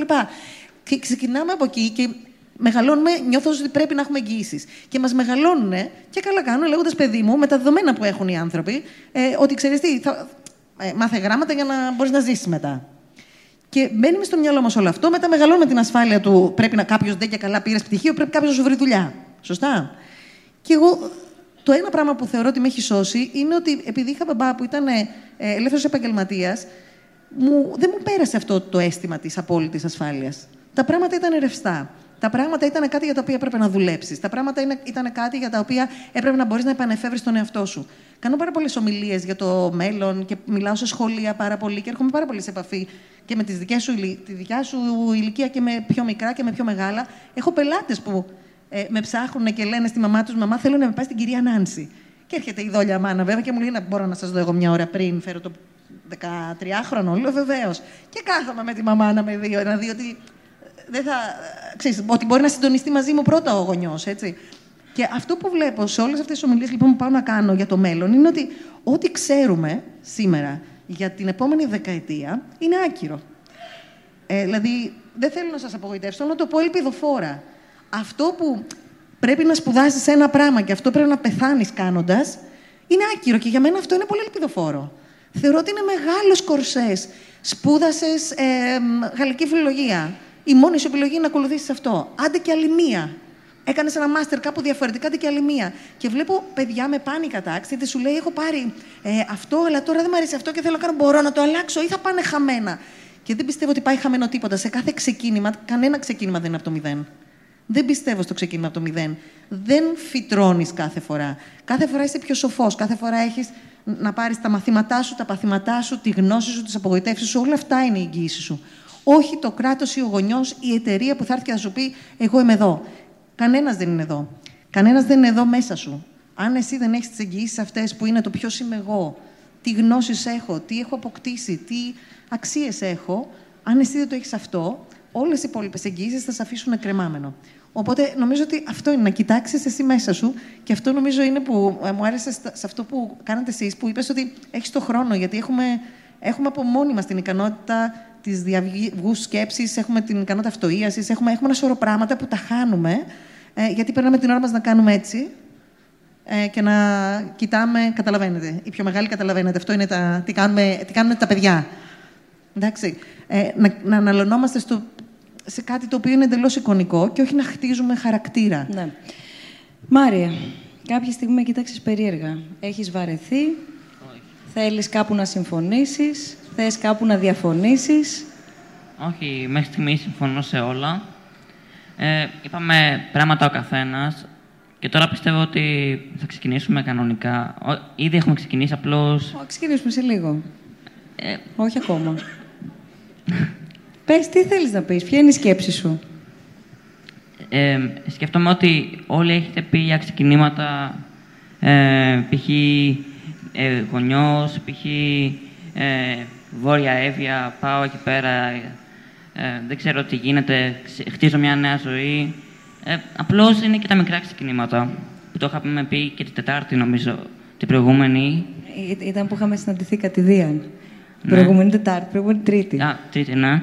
Ε, και αυτό θέλω να πω ότι δεν έχουν σημασία μόνο τα μεγάλα ξεκινήματα, αλλά και τα μικρά, όπως ας πούμε ένα γυμναστήριο ή ε, ας πούμε ε, ναι, αυτό. Ε, ξεκινάς κάτι καινούριο, το οποίο είναι καλό για σένα και είναι ένας νέος τρόπος ζωής, ε, είναι ένα νέο ξεκίνημα. Ε, και τα μικρά ξεκινήματα μπορούν να εξελιχθούν ε, μετέπειτα σε ένα μεγάλο ε, αποτέλεσμα. Ναι. Μεγάλο αποτέλεσμα. Έχει τύχει ποτέ... Η Μαρία Ελένη είναι μικρότερη, αλλά πολύ πιθανόν να έχεις ξεκινήσει είτε όπως λέει ο Μάριος σε μία ομάδα, είτε μέσα στην τάξη μία χρονιά, είτε αν μαθαίνεις κάποια ξένη γλώσσα, ε, να έχεις ξεκινήσει κάτι ή εσύ η Εβίτα, αυτό που περιγράφει ο Μάριος και εσύ βέβαια Μάριε, και να έχετε ενθουσιαστεί που το ξεκινάτε, αλλά στο τέλος να μην τελικά σας έχει αρέσει και ίσως να το έχετε αφήσει. Ε, ο ενθουσιασμός είναι, δεν είναι κάτι καλό. Δηλαδή, ο ε, ενθουσιασμός πολλές φορές αποδεικνύεται ότι στην αρχή πολλά άτομα έχουν ενθουσιασμό για κάτι, ας πούμε για ένα άθλημα και μετά αυτό, εξαιτίας του ενθουσιασμού τους δεν θέλουν να το συνεχίσουν. Ε, αυτό. Αυτό τώρα που το λες, που, πώς το έχεις καταλάβει, το έχεις ζήσει από κάτι; Ε, ναι, με τον αδελφό μου, ας πούμε, που του άρεσε πολύ το καράτα, ας πούμε, στην αρχή. Και μετά, επειδή του άρεσε τόσο πολύ, μετά άρχισε να βαριέται το ένα το άλλο και το σταμάτησε. Μαρία Ελένη; Εγώ, εγώ είχα αρχίσει με κολυμβητήριο που μου άρεσε ακόμα, αλλά άρχισα και μια και, και κάτι σαν ρυθμική, αλλά σταμάτησα. Δεν μου άρεσε. Σταμάτησες αμέσως. Όχι, μετά από δύο χρόνια. Έκανες προσπάθειες να δεις τι είναι αυτό που δεν σου αρέσει; Ναι, Και με το κολυμβητήριο, συνεχίζω. όλα καλά εκεί. Εβίτα, Πάνω στο θέμα των αθλημάτων. όχι των αθλημάτων απαραίτητα. Μπορεί να είναι για πολλά παιδιά, ας πούμε, πέρα από την τάξη τους, που είναι υποχρεωτικό το σχολείο, υπάρχει η τάξη του φροντιστηρίου. Υπάρχει η αλλαγή της τάξης του σχολείου, η αλλαγή του αλλαγή περιβάλλοντος δηλαδή. Υπάρχει η- το ξεκίνημα ενός αθλήματος. Υπάρχει το ξεκίνημα άλλης δραστηριότητας, όπως είναι ένα μουσικό όργανο, όπως είναι ε, μ, ο χορός, για παράδειγμα. Αθλήματα έχω αλλάξει πολλά, η αλήθεια είναι, γιατί ε, πάντα μου άρεσε να ξεκινάω κάτι καινούριο και να δοκιμάζω και άλλα πράγματα. Δεν είχα μείνει ποτέ σταθερά σε κάτι να το κάνω για πολλά χρόνια. Ε, με τη μουσική, να πω την αλήθεια, δεν έχω ασχοληθεί. Ε, όσον αφορά το θέμα των τάξεων που αναφέρατε, ε, η κάθε τάξη, όταν ανεβαίνεις σε ένα σκαλί, πάντα είναι μια αλλαγή αυτό, δεν το συζητάω. Ε, και πάντα αντιμετωπίζεις δυσκολίες, χαρές, λύπες. Ε, η μεγαλύτερη, το μεγαλύτερο ίσως βήμα είναι αυτό που έκανα φέτος, γιατί δεν άλλαξα απλώς από μία τάξη σε μία άλλη, από μία βαθμίδα σε μία άλλη. Άλλαξα από ένα σύστημα σε ένα άλλο, ε, το οποίο συνεπάγεται αλλαγές α, ριζικές σε πάρα πολλούς τομείς. Ε, και ήταν μια πραγματικά πολύ μεγάλη αλλαγή. Ε, ήμουν όμως αποφασισμένη ότι ακόμα και αν αντιμετωπίσω κάποιες δυσκολίες, ε, δεν θα ικανοποιήσω σε καμία περίπτωση και θα του δώσω πολλές ευκαιρίες, ώστε να είμαι πραγματικά σίγουρη σε περίπτωση που κάτι α, με έκανε να νιώθω ότι έκανα τη λάθος απόφαση, ε, δεν θα το άφηνα από την αρχή να με επηρεάσει. Θέλω να του δώσω πολλές ευκαιρίες. Ευτυχώς όμως α, είναι όλα καλά μέχρι στιγμής. Αυτό θεωρώ ότι είναι η μεγαλύτερη αλλαγή που ίσως έχω βιώσει μέχρι σήμερα. Ε, και είμαι πάρα πολύ χαρούμενη που όλο αυτό πάει τόσο καλά. Έχεις αρχίσει να σκέφτεσαι την επόμενη φάση, το επόμενο επίπεδο, το πανεπιστήμιο; Κοιτάξτε, ε, Σαν περιβάλλον, κυρίως. Φυσικά και είναι και αυτό στο μυαλό μου, αλλά πάνω απ' όλα θέλω να δίνουμε σημασία και στο σήμερα ε, και στην κάθε μέρα. Γιατί κάθε μέρα πρέπει να είναι μ, μία μέρα ευχάριστη και μία μέρα που νιώθεις ότι έχεις πράγματα να κάνεις και ε, είσαι γεμάτος δημιουργικότητα. Δεν μπορεί να περιμένουμε μία αργία ή τα Χριστούγεννα ή το Πάσχα για να νιώσουμε ότι επιτέλους α, είμαστε καλά και περνάμε καλά. Πρέπει κάθε μας α, μέρα να κυλάει με έναν τρόπο ομαλό και ευχάριστο. Ε, γιατί σε μια τελική αποτίμηση, ας πούμε, όλων αυτών, είναι και η καθημερινότητα ένα τεράστιο κομμάτι. Δεν είναι μόνο ε, κάποια διαλύματα που μπορούμε να κάνουμε. Είναι πολύ λάθος να βλέπουμε την καθημερινότητα σαν κάτι που θέλουμε να ξεφύγουμε από αυτό. Ε, Για μένα το μεγαλύτερο κατόρθωμα για κάποιον είναι να καταφέρει να νιώθει πραγματικά χαρούμενος με αυτό που κάνει και με την καθημερινότητά του, ώστε να μην έχει ε, τόση πολύ ανάγκη από αυτό που λέμε ένα διάλειμμα. Φυσικά και όλα χρειάζονται και σε ό,τι κατάσταση και να είσαι, το διάλειμμα το θέλεις ε, και μια αλλαγή τη θέλεις. Αλλά πάνω απ' όλα να είναι και η καθημερινότητα μ, ε, μία ευχαρίστηση από μόνη της. Μπορώ να προσθέσω κάτι. Κάτι για τα ήθελε ο Ανδρέας αθλήματα; νωρίτερα να, να Πάνω συμπληρώσει. ήθελα πάνω σε αυτό που είπε ο Μάριος, ότι ας πούμε καμιά φορά ξεκινάμε πράγματα και μετά βλέπουμε ότι δεν μας κάνουν τόσο πολύ. Ε, νομίζω ότι αυτό είναι μια χαρά. Δηλαδή, Αυτό, αυτό ακριβώς θέλω το να πω. ξεκινήσεις, οκ, αυτό με ενθουσιάζει, μπαίνω λίγο μέσα, τελικά βλέπω ε, δεν μου κάνει, θα δοκιμάσω κάτι άλλο. Ε, πάει νομίζω λίγο πακέτο, το είχαμε αναφέρει και λιγάκι στην πρώτη κουβέντα που κάναμε, ε, στη δαιμονοποίηση του λάθους και νομίζω με κάποιο τρόπο πέφτει στην ίδια κατηγορία. Ε, φοβόμαστε να κάνουμε λάθος. Ενώ το λάθος είναι μονόδρομος αν θέλουμε να μάθουμε κάτι. Είναι ενδεχομένως συνετό να μην επαναλαμβάνουμε τα λάθη μας. Ε, αλλά δεν θα προχωρήσουμε παραπέρα αν δεν κάνουμε το λάθος, αν δεν το αναγνωρίσουμε. Και σε αυτό νομίζω ότι ως οικογένεια, ως κοινωνία, θα έπρεπε ειδικά τους μικρότερους να τους στηρίζουμε στα λάθη τους, να τους δίνουμε χώρο ώστε να μπορέσουν να κάνουν λάθη. Ε, και στους μεγαλύτερους το ίδιο. Και, θα, και νομίζω ότι θα πρέπει ε, κάθε στιγμή να είμαστε πάρα πάρα πολύ συνειδητοί όταν μιλάμε για την παιδεία ή όταν μιλάμε για την ανατροφή, ε, για το ποιος είναι ο στόχος μας, ποιο είναι το κίνητρό μας. Θέλουμε, ας πούμε, ανθρώπους οι οποίοι έχουν συγκεντρώσει ένα συγκεκριμένο ποσό, ας πούμε, γνώσεων ή θέλουμε ανθρώπους οι οποίοι είναι χαρούμενοι, οι οποίοι mm. είναι ειλικρινείς, ε, οι οποίοι είναι ευέλικτοι. και νομίζω ότι αυτό από μόνο του αποτελεί ένα πολύ μεγάλο πεδίο κουβέντας, γιατί μπαίνουν πολλά πράγματα, μπαίνουν μέσα ε, οι πολλές και διάφορες πεπιθήσεις, τις οποίες τις αναμασάμε χωρίς να τις κριτικάρουμε καθόλου. και θυμάμαι, εγώ, εγώ στο σχολείο πρόλαβα ποδιά και ξύλο. Ε, δηλαδή θυμάμαι ακόμα το σκηνικό να απλώνω το χέρι μου και με ένα χάρακα, ένα μέτρο και ενάμιση επί δύο, ας πούμε, ένα, ένας πύχης έτσι πολύ ωραίος, να τρώω ξύλο, ούτε θυμάμαι, γιατί ίσως να είπα, είπα κάποια κουβέντα, πρώτη δημοτικού ήμουνα, δηλαδή, πώς είναι δυνατόν, ας πούμε, να, να χτυπάς ένα παιδί, είναι τραγικό. και επίσης θα ήθελα να ρωτήσω τη Μαρία, το Μάριο, την, την Εβίτα, που πηγαίνουν σχολείο και άκουσα και από τη Μαρία ότι της αρέσει πολύ και το πρόγραμμα και ο ρυθμός. Ε, και θεωρώ και εγώ ότι ε, είναι καλό να έχουμε ένα ρυθμό, ένα μπούσουλα, αλλά η απορία μου είναι μήπως θα ήταν καλύτερα να μπορούμε να διαλέξουμε και να έχουμε την ελευθερία και τη δυνατότητα να ακολουθήσουμε αυτό που μας προκαλεί ενδιαφέρον, ε, αυτό που μας συντριγκάρει και το οποίο μπορεί να είναι ενδεχομένως διαφορετικό από αυτό που αρέσει στον Παύλο, στον Τάσο ε, ή σε κάποιο άλλο παιδί. Και να αναρωτηθούμε λίγο σαν, σαν κοινωνία ή σαν, ε, σαν δάσκαλοι ή γιατί και οι δάσκαλοι μπορούν να κάνουν αρκετά πράγματα ακόμα και χωρίς να αλλάξουν τα πλαίσια. Προς ποια κατεύθυνση πρέπει να κινηθούμε ώστε να διασφαλίσουμε στο παιδί ότι θα μάθει να σκέφτεται, θα μάθει να εκφράζεται, θα μάθει να, να ακούει ποιες είναι οι ανάγκες του και δεν θα φοβάται του τι θα πούν οι άλλοι, δεν θα φοβάται το να είναι για κάποιο διάστημα ε, διαφορετικό. Και αυτό δεν είναι εύκολο. Το... Θυμάμαι και εγώ όταν πήγαινα στο, στο σχολείο, στο Λύκειο, είχα δύο σειρές σκουλαρίκια, ήμουνα λίγο διαφορετικός, αλλά ήμουνα πάντα άριστος μαθητής, οπότε κανένας δεν μου έλεγε κάτι, μου δίνει δηλαδή έτσι ένα είδος ασυλίας η καλή μου βαθμολογία.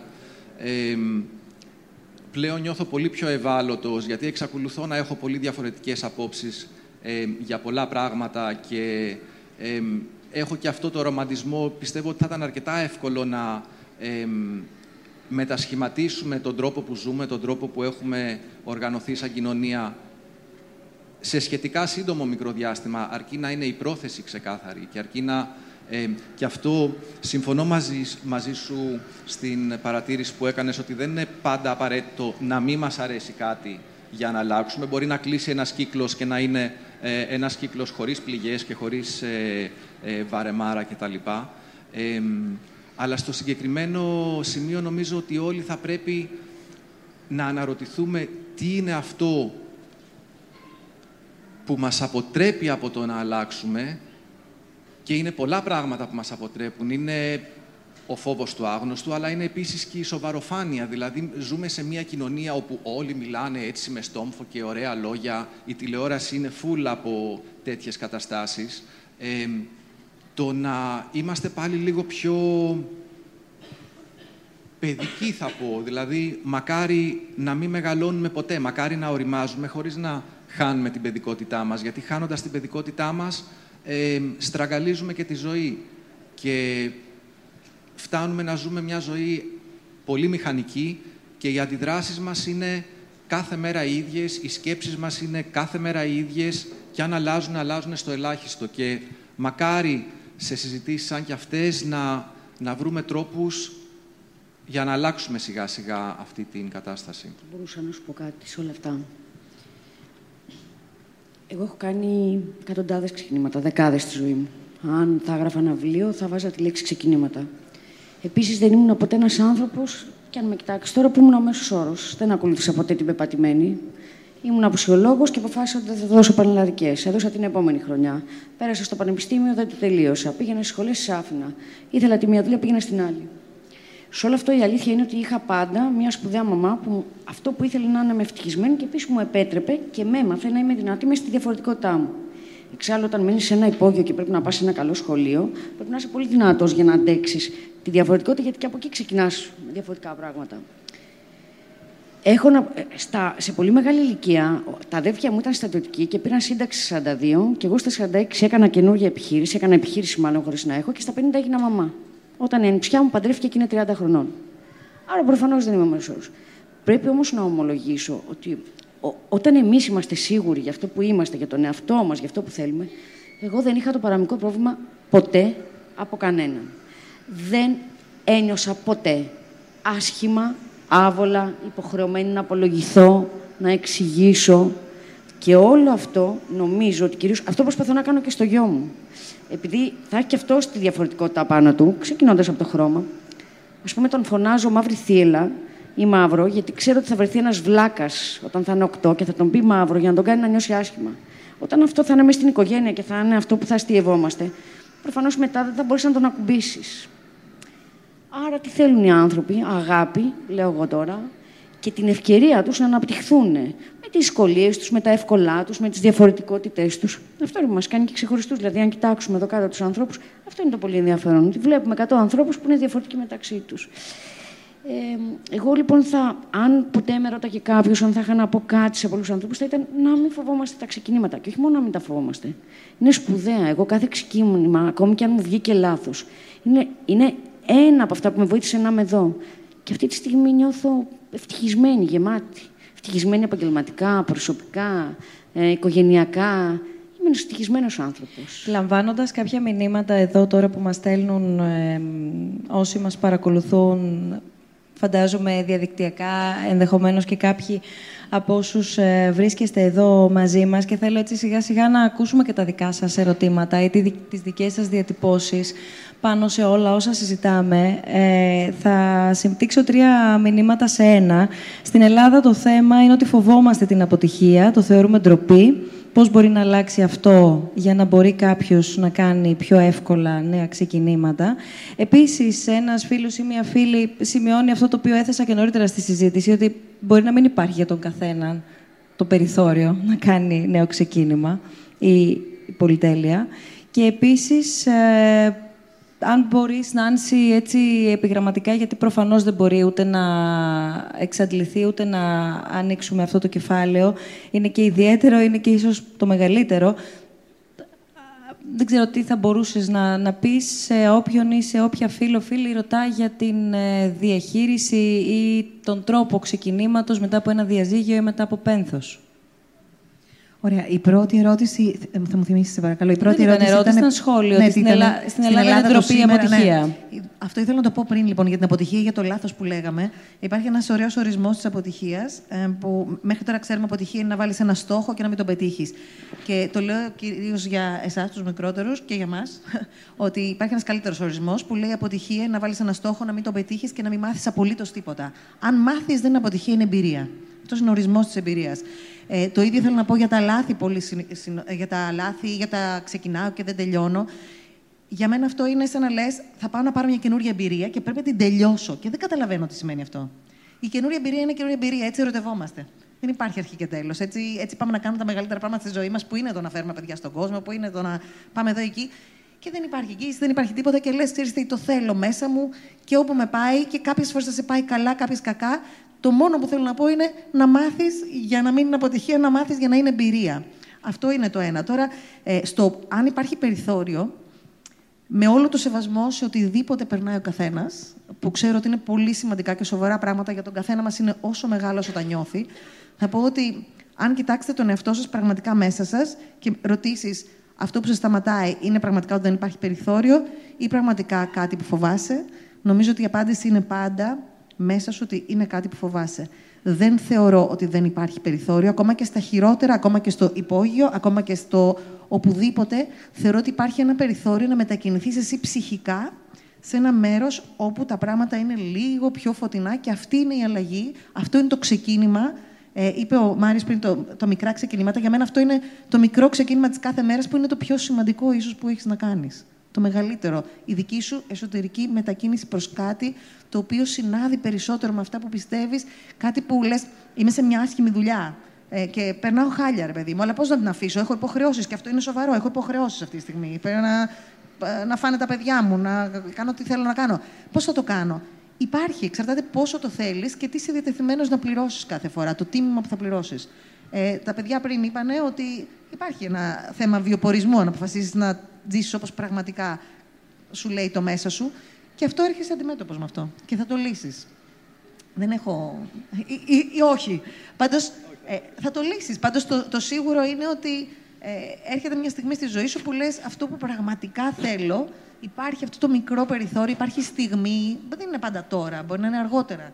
Ε, μπορεί να είναι πέντε χρόνια μετά, αφού έχεις κάνει αυτό. Μπορεί να είναι μετά το, τη μετακίνηση στο καινούριο σύστημα. Υπάρχουν πολλά. Τώρα για το τι κάνεις μετά από ένα, ε, από ένα διαζύγιο ή ένα ε, θάνατο ή μια οποιαδήποτε απώλεια, γιατί και το διαζύγιο απώλεια είναι και το να χάσεις τη δουλειά σου απώλεια είναι και ο θάνατος απώλεια, απλά είναι πιο τελεσίδικη από όλες. Ε, νομίζω ότι την απώλεια στη ζωή μας, δυστυχώς, δεν θα μπορέσουμε να την αποφύγουμε σε κανένα επίπεδο. Και όλοι μας έχουμε χάσει σχέσεις, ανθρώπους, πράγματα που αγαπούσαμε, όνειρα, ιδέες, δεν ξέρω εγώ τι. Ε, οπότε, αν συμβαστούμε με το ότι η απώλεια θα υπάρχει στη ζωή μας, είναι μέρος του να υπάρχει και χώρος για κάτι άλλο, μέσα μας, όχι ότι φεύγει ένας άνθρωπος για να υπάρχει ένας άλλος, προς Θεού. Αλλά εμείς όμως πρέπει να βρούμε το χώρο αυτό να μας δώσει κάτι για να πάμε λίγο παρακάτω. Εάν θέλουμε. Μπορούμε, είναι δική μας επιλογή, μπορούμε να κάτσουμε εκεί πέρα και να κλαίμε πάνω από αυτό μέχρι να πεθάνουμε. Είναι μόνο μια δική μας επιλογή. Αλλά αυτό που θέλω να τονίσω είναι ότι έχουμε πάντα την επιλογή. Έχουμε πάντα την επιλογή να διαβάσουμε σε αυτό ό,τι θέλουμε.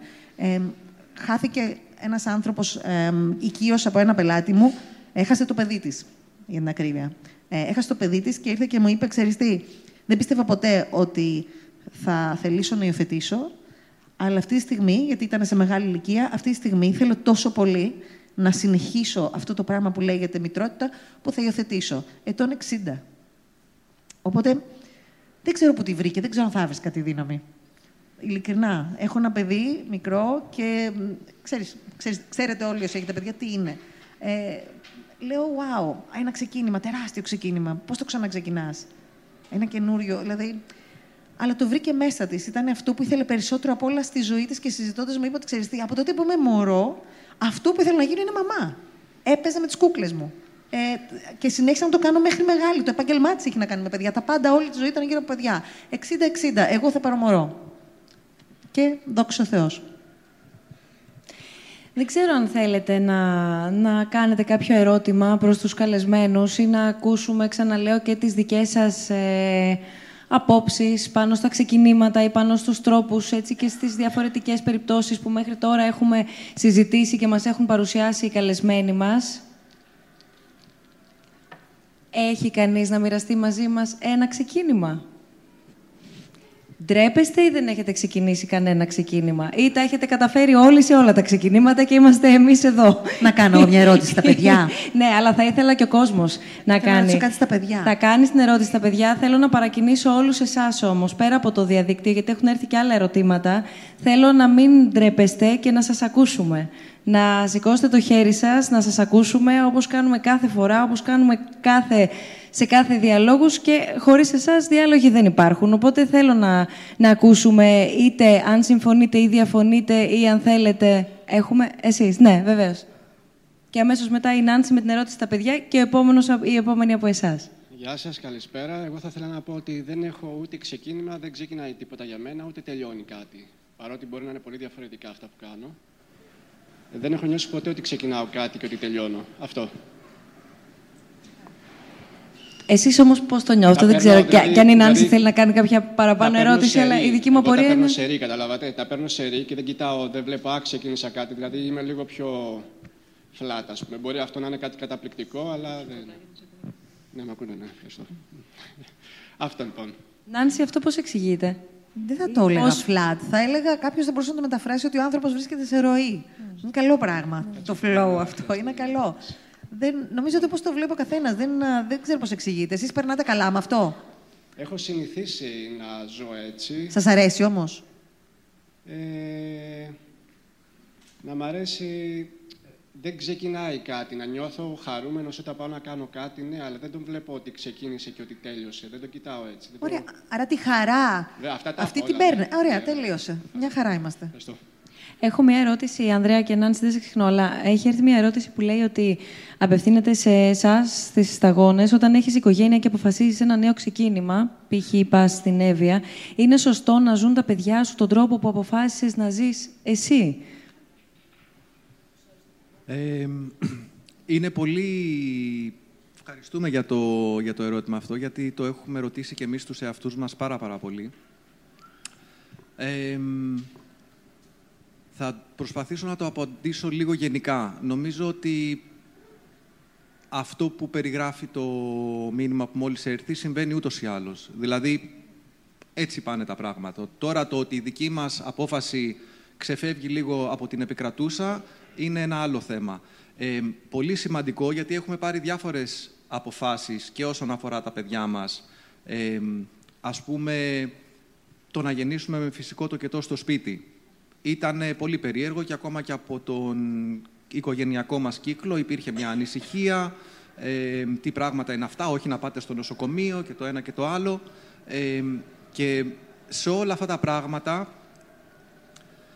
επειδή Χάρηκα πριν πάρα πολύ που έλεγες ότι έτσι όπως μεγάλωσα έχω μια δύναμη και ποτέ δεν με ενδιαφέρει τι θα πει ο ένας ή ο άλλος, έχω μια εσωτερική δύναμη. Είμαι σίγουρος ότι και ο άγγελος θα, την, θα του μεταλαμπαδιάσει στη δύναμη αυτή. Δηλαδή, θεωρώ πραγματικά ότι ο ένας διδάσκουμε τον άλλον αυτό που είμαστε. Δηλαδή, ένας άνθρωπος κατσούφης θα διδάσκει κατσουφιά, ένας άνθρωπος που αγαπάει θα διδάσκει αγάπη, ένας χαρούμενος άνθρωπος θα μοιράζει τη χαρά γύρω του. Ε, Οπότε, σαν απάντηση ίσως, και ελπίζω να ικανοποιήσω αυτόν που ρώτησε, είναι ότι αυτό που μπορούμε να κάνουμε είναι να παίρνουμε τις αποφάσεις που αφορούν τη δική μας ζωή όσο πιο συνειδητά γίνεται. Και όταν λέω όσο πιο συνειδητά, συνειδητά αυτό σημαίνει να μην βασιστούμε αποκλειστικά στη λογική, ας πούμε. Ο ορθολογισμός έχει μια τάση όταν είναι να πάρουμε μια απόφαση, ο ορθολογισμός, τουλάχιστον όπως έχει διαμορφωθεί, έχει μια τάση γενικά να πατάει λίγο φρένο και να λέει άστο καλύτερα έτσι ως έχει. Οπότε όταν θέλεις να δοκιμάσεις κάτι καινούριο, επειδή η καρδιά σου θέλει να δοκιμάσει κάτι καινούριο, ας την εμπιστευτούμε λίγο περισσότερο και ας ε, τολμήσουμε να κάνουμε τα βήματα που νιώθουμε ότι θέλουμε να κάνουμε, γιατί και η ζωή η ίδια εμπεριέχει κάποιο ρίσκο. Δηλαδή, για μένα είναι, ε, ζούμε σε μια κοινωνία που ασφαλιζόμαστε για τα πάντα, δηλαδή η εξασφάλιση ε, παίζει τόσο μεγάλο ρόλο στη ζωή μας, που πλέον φοβόμαστε να ζήσουμε σχεδόν. Έτσι. Ενώ αυτό που έχουμε ανάγκη, γιατί ο κάθε άνθρωπος νομίζω που κάποια στιγμή θα κάνει μια κίνηση που ξεφεύγει λίγο από, τα, ε, από την πεπατημένη, αυτή η ζωντάνια που νιώθεις μέσα σου. Ακόμα και στα δύσκολα, η αδρεναλίνη του, τώρα τι γίνεται, βρίσκομαι μέσα σε μια κατάσταση πρωτόγνωρη, φοβάμαι λίγο, ανησυχώ, διατηρώ την ψυχραιμία μου, βλέπω τι γίνεται, βλέπω τι γίνεται έξω, βλέπω τι γίνεται μέσα, ε, κατανοώ και καταστρώνω, ας πούμε, τη, μάλλον ε, διαμορφώνω τη, τη στάση μου. Γιατί είμαστε όντα που χτίζουμε τους εαυτούς μας, τους χαρακτήρες μας και μπορούμε να το κάνουμε ξανά και ξανά και ξανά και αυτό είναι ένα τεράστιο δώρο. Κάθε μέρα πραγματικά μπορεί να είναι ένα καινούριο ξεκίνημα ακόμα και όσον αφορά τον ίδιο μας τον εαυτό. Και αυτό καλό είναι να μην το ξεχνάμε ποτέ γιατί το ξεχνάμε πολύ συχνά. Νάνση, ήθελες να ρωτήσεις; Ναι, ήθελα να ρωτήσω και τους τρεις νεαρού, νεαρότερους συνομιλητές μας. αν, μάλλον πώς φαντάζεστε ότι θα είναι η επαγγελματική σας ζωή, φαντάζεστε ότι θα έχετε ένα επάγγελμα παραπάνω, το έχετε σκεφτεί αυτό, πώς θα εξελιχθεί για σας; Μαρία Ελένη. Έχω σκεφτεί ότι θέλω να κάνω πάνω από ένα επαγγέλματα. Δηλαδή, Γιατί βαριέμαι εύκολα. μας είπες πριν για τον αστροναύτη. Ναι. Άλλα; Μμμ, αστυνομικός. Αστυνομικός Δεν- αστροναύτης; Δεν έχω σκεφτεί κάτι άλλο. Μάριε; Μα, βασικά είναι πολλά τα επαγγέλματα που σκέφτεσαι και στο τέλος ε, αποφασίζεις ένα πράγμα να σπουδάσεις, μετά μπορεί να αποφασίσεις να σπουδάσεις και κάτι ακόμα. Ε, εγώ μέχρι στιγμής έχω σκεφτεί πάρα πολλά πράγματα. Το πρώτο επάγγελμα που είχα σκεφτεί ήταν αστροναύτης. Μετά ήθελα να γίνω, πώς λέγεται αυτό, που μελετάνε στους δεινοσαύρους, παλαιοντολόγος. Μετά ήθελα να γίνω φυσικός. Και τώρα, που είμαι, ε, ας πούμε, πιο μεγάλος, ας πούμε, σκέφτομαι να σπουδάσω διοίκηση επιχειρήσεων, να ασχοληθώ με επιχειρήσεις, το ένα το άλλο. Αυτό. Εγώ, να σου πω την αλήθεια, πιστεύω ότι το μόνο για το οποίο μπορούμε να μιλήσουμε με τη σχετικότερη μεγάλη σιγουριά είναι η κλίση που έχουμε όσον αφορά το επάγγελμα. Είναι κάτι το οποίο πραγματικά δεν μπορούμε από τώρα να το προβλέψουμε και να το ορίσουμε, γιατί όσο να είναι τα πράγματα είναι τόσο, ε, τόσο ρευστά, τα δεδομένα αλλάζουν, ε, Δηλαδή, το, αυτό για το οποίο μπορούμε να μιλάμε με σχετική σιγουριά είναι το πού κλείνουμε και τι είναι αυτό που μας αρέσει πιο πολύ σε σχέση με τα υπόλοιπα. Από εκεί και πέρα, νομίζω τα υπόλοιπα έρχονται στην πορεία. Ευχαριστώ. Εγώ ήθελα να κάνω αυτή την ερώτηση, γιατί Ναι. επειδή ούτως ή άλλως θα, θα κάνετε. Ε, έτσι λένε όλες οι έρευνες παραπάνω από ένα επάγγελμα. Μ' αρέσει πάρα πολύ γιατί στη δικιά μας την εποχή ρωτάγαμε και ήταν ένα. Δηλαδή πήγαινες, σου λέγανε πήγαινε σπούδασα. Τι θέλεις να γίνεις, μάλιστα αυτό. Πήγαινε σπούδασε το και τελείωνε. Ενώ τώρα το βλέπεις αυτό και είναι πολύ, είναι πολύ ναι, όχι, αυτό, αναζωογονητικό. αυτό, αυτό ευτυχώς έχει αλλάξει. Τι λες; Έχει, α- ει- ειδικά στο δικό μας χώρο, έχει αλλάξει πολύ. Ε, θέλω να ακούσουμε ερωτήσεις. Θέλουμε να ακούσουμε εσάς. Θα κλείσουμε τότε με μια σκληρή ερώτηση. Πριν την κάνεις, θες να που τους κάνουμε έρχεται. μια άσκηση; Θέλω Είναι να κάνω αυτή περίεργη. την ερώτηση, Ναι, γιατί ναι. έχει έρθει εδώ και πολλή ώρα Βέβαια. από κάποιον φίλο ή φίλη. Αν το παιδί είναι ένα ξεκίνημα που μπορεί να αποτύχει. Το δικό μου παιδί. Όχι, γενικά. Αν το ξεκίνημα Πώς μπορεί να αποτύχει ένα ξεκίνημα; Η μόνη αποτυχία θα μπορούσε να είναι αλλά τυχαία για το παιδί να συμβεί κάτι στο παιδί. Τι αποτυχία μπορεί να έχει ένα παιδί; Τι- Δηλαδή. τι- ο καταλαβαίνω. γονιός Να αποτύχει ο γονιός. Θα κάνει λάθη. Αλλά είναι δυνατόν εγώ τώρα μαθαίνω να με φαντάζομαι. Είναι δυνατόν. Όλοι όσοι κάνουν παιδιά, αλλά και το παιδί τώρα. Όχι, μαθαίνει να, να επανα, έχει- να επανορίσουμε την αποτυχία. Νομίζω δηλαδή, αν γυρίσουμε στον ορισμό της τι αποτυχίας, εννοούμε θα αποτυχία σε κάνουμε ένα λάθη. παιδί; Θα μάθουμε. Που και να συμβεί κάτι δεν είναι αποτυχία. Είναι τρομακτικό. Σε αλλάζει. Δεν γίνεσαι ποτέ ίδιος άνθρωπος, φαντάζομαι εγώ. Αλλά δεν θα, τον... δεν θα έλεγες ποτέ αποτυχία, αλλά λάθη. Προφανώς, εγώ του έχω ζητήσει ήδη τρεις φορές συγγνώμη γιατί έχω κάνει λάθος. Φαντάζομαι και εύχομαι να του ζητήσω άλλες 50. Το ίδιο και αυτός. άρα. Το ερώτημα, φαντάζομαι, έχει να κάνει με το αν μπορεί να νιώσει κάποια στιγμή κάποιος ότι έχει αποτύχει ως γονέας συνολικά στη ζωή του. Νομίζω ότι αν περιμένουμε τη δικαίωση από τα πράγματα που κάνουμε ε, από το παιδί μας, όπως και για τους γονείς μας, νομίζω θα βρούμε πάντα κάτι λάθος. Η ερώτηση είναι πώς μπορεί να αποτύχει ένας γονιός. Ναι. ναι, μπορεί να αποτύχει, ξέρω εγώ. Να σκοτώσεις το παιδί σου και να τον διώξεις. Εγώ, είμαι, η μαμά μου έλεγε: Ναι, δεν ξέρω. Παιδί μου, άμα σκοτώσεις κάποιον, να μου πεις που είναι να πάω να τον κρύψω. Αυτό είναι ο γονιός. Αγαπάει το παιδί του. Άρα, πώς μπορείς να αποτύχεις αυτό να το αγαπάς έτσι; Το μόνο πράγμα που μπορεί να περιέχει αποτυχία είναι η- μια αγάπη προς το παιδί. Και, και, και ίσως εμ, να αποτύχει με την έννοια ότι δεν του διασφάλισε το χώρο στο παιδί, ο γονιός στο παιδί δηλαδή, ώστε να αναπτυχθεί. Εμ, ότι του φόρεσε σε υπερβολικό βαθμό τα παπούτσια τα δικά του και ότι δεν το εμπιστεύτηκε. Δηλαδή σκεφτόμουν ότι ε, μία από τις φράσεις που πολλές φορές λέμε στα παιδιά και έχω ακούσει πολλές φορές να χρησιμοποιείται «Άστο αυτό, δεν μπορείς». Ε, η- και το, το πρόσεχε ίσως είναι... Καμιά φορά όντως πρέπει να, να, να προσέξεις κάποια πράγματα, αλλά το «δεν μπορείς» ακούγεται πολύ καταδικαστικό και αν το ακούς εμ, στη ζωή σου από μικρή ηλικία πάρα πάρα πολλές φορές, εμ, θα σχηματίσεις πιθανώς μία εντύπωση για τον εαυτό σου ότι εγώ δεν μπορώ. Ε, και μου είχε κάνει πολύ εντύπωση, γιατί στη δικιά μας τη γενιά όντως ε, υπήρχε το πήγαινε σχολείο και μετά ε, θα σπουδάσεις και μετά θα δουλέψεις και όντως κάπως έτσι πήγαινε το, το πράγμα. Και κάποια στιγμή στην, ε, ας πούμε, στην εποχή της κρίσης, ό,τι και αν, και αν σημαίνει αυτό, ε, πίστευα ότι αυτό το παραμυθάκι τουλάχιστον είχε τελειώσει, ότι είχαν πέσει δηλαδή οι μάσκες τόσο πολύ, ώστε τουλάχιστον οι γονείς θα σταματήσουν να πιέζουν τα παιδιά τους ε, ώστε να μπουν στο πανεπιστήμιο ε, για να δουλέψουν μετά. Ε, και μου έκανε εντύπωση γιατί ε, ένα νέο παλικάρι, ε, γιος ε, φίλων, ο οποίος και αυτός έχει μεγαλώσει στη Βόρεια Εύβοια έτσι σε αρκετά ελεύθερες συνθήκες. Κάποια στιγμή ε, αποφάσισε Δευτέρα ή Τρίτη Λυκείου να πάει στη Θεσσαλονίκη, στη γιαγιά του.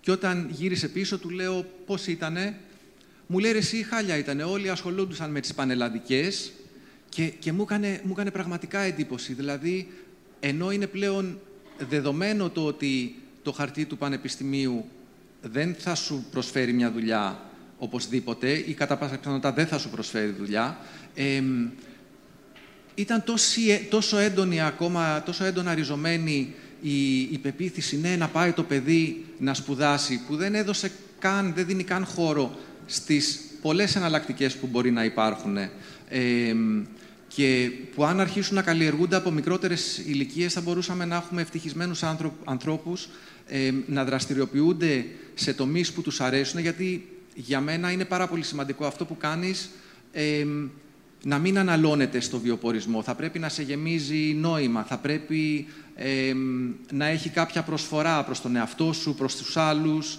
Ε, και αυτό είναι δύσκολο σε μια κοινωνία που πολλές από τις δουλειές που υπάρχουν ε,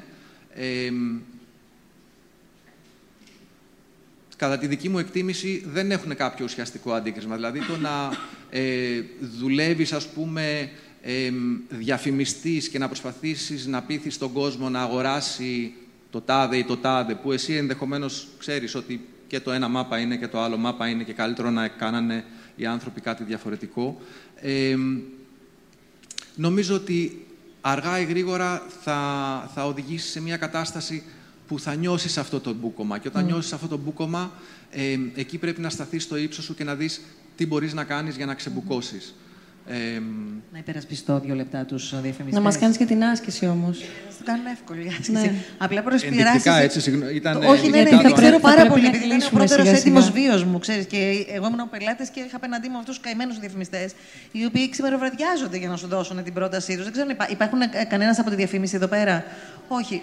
Ε; Είναι στη δουλειά τους, σωστά. Είναι στη δουλειά τους οι άνθρωποι. Να πω ότι ε, αυτό το μπούκομα ισχύει όταν χάσεις την αγάπη σου για τη δημιουργικότητα που μπορεί να σου παρέχει αυτό, όταν σε περιορίσουν πάρα πολύ. Αλλά ακόμα βλέπω παιδιά που θέλουν και ακόμα βλέπω και μεγάλους που είναι εκεί πέρα, γιατί ακόμα ε, μεγάλοι άνθρωποι, ε, μεγάλοι, θα κοιμάσαι τύπου 50, κάτι, που σου λένε Όχι, ρε παιδί μου, γουστάρω ακόμα. Γουστάρω.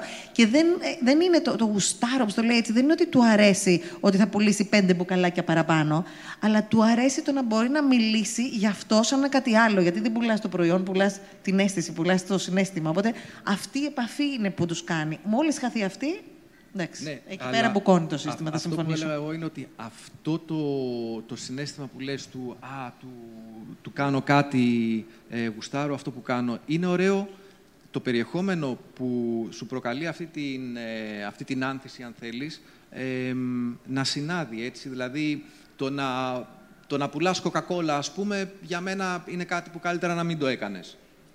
Δηλαδή, ναι, να πει, η Εβίτα θέλει. Ναι.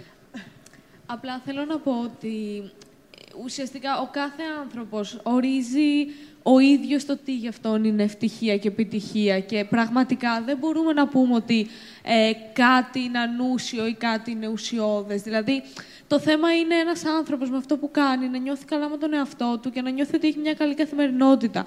Από εκεί και πέρα αυτό που σε κάποιον μπορεί να φαντάζει ε, ουσιαστικό, σε κάποιον μπορεί να φαντάζει ανούσιο. Αντίστοιχα, ε, κάτι ανούσιο για κάποιον μπορεί να είναι πολύ ουσιώδες για κάποιον άλλον. Δηλαδή, ο κάθε άνθρωπος έχει το δικαίωμα να επιλέγει στη ζωή του ε, το πώς θέλει να ζήσει και τι θέλει να παράξει. Ε, με την προϋπόθεση... Εκολαπτώμενη coach η Εβίτα. Έτσι. Της είπα, θα πά- θα πάρω μαζί σπίτι φεύγοντας. με την προϋπόθεση ότι ο άνθρωπος νιώθει καλά με αυτό. Ε, μ, δηλαδή, δε- δεν μπορούμε να κρίνουμε κάποιον για το τι κάνει και τι δεν κάνει. Ε, ε, ο καθένας έχει το δικαίωμα να ζει με τον τρόπο που θέλει να ζει, αρκεί ο ίδιος να είναι ευτυχισμένος. Αυτό είναι η επιτυχία στην πραγματικότητα. Ε, μ, αυτό. Και ήθελα να πω και κάτι άλλο πάνω σε κάτι που είχατε πει πριν, ε, όσον αφορά την, α, το πόσο σίγουροι μπορεί να είμαστε για κάποια αλλαγή που κάνουμε.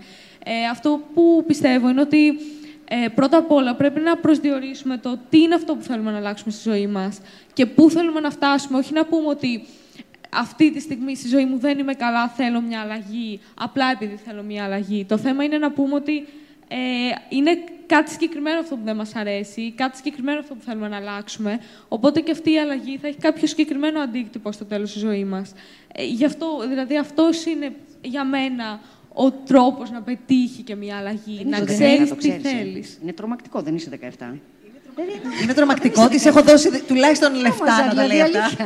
Δεν είναι δυνατόν, είσαι 17. Ναι, ναι, ναι. Κάνε ό,τι θες, κάνε ό,τι θες. Η νέα γενιά είναι πολύ δυνατή. Δηλαδή, Πληροφορώ γιατί απίστευτο. βλέπω πολλού. Όχι, Εγώ θα, η, η, η Νάνση θα πάρει Μέσα. μαζί της την ε, Εγώ θα την πάρω Β. μαζί φεύγοντας. Εγώ έχω Είναι η μαμά σου ταυτιστεί εδώ πουθενά. πλήρως Να την με αδερφή το μπροστά μικρό ξεκίνημα έναντι του μεγάλου και τι είναι με αυτό που έχει πει νωρίτερα ο Μάριος και εν πάση περιπτώσει ο καθένας μας ορίζει το δικό του ξεκίνημα και έχουμε το δικαίωμα και την αξία και εμείς να ορίσουμε αν είναι μεγαλύτερο ή μικρότερο το δικό μας ξεκίνημα. Και εσύ βεβαίως Μαρία Ελένη τον Νοέμβριο εδώ είπαμε διάλογη αστρονομία. Το θυμάσαι; Ναι, Θα έρθεις. σίγουρα. Το πρωί μπορείς να πας σχολείο όμως. Φυσικά. Μετά θα έρθεις. Και την προηγούμενη. Και την προηγούμενη επόμενη. μέρα. Και την επόμενη. Τη μόνη μέρα που μπορείς να λείψεις είναι την ημέρα που θα έρθεις να μιλήσεις. Αυτό το λύσαμε από σήμερα. Δεν θα Θέλω λύσουμε μόνο πολύ. να προσθέσω- Ένα μικρόφωνο θέλω εδώ, παρακαλώ πολύ. Και να πω επί τη ευκαιρία, επειδή είναι Σεπτέμβριος και μιλάμε εδώ ολοκληρώνοντας τα ξεκινήματά μας, μόλις αρχίσανε. Θα πας αύριο σχολείο; Ναι. Σι- Θα πάρω τηλέφωνο τους γονείς να ρωτήσω. Το πιέζει το παιδί. Εντάξει. Λοιπόν, Όχι. όχι, δεν ακολουθώ τέτοιες τακτικές. Μην ανησυχεί. Σαν μαμά Ναι. θα κάνω το Ελάτε. δικηγόρο.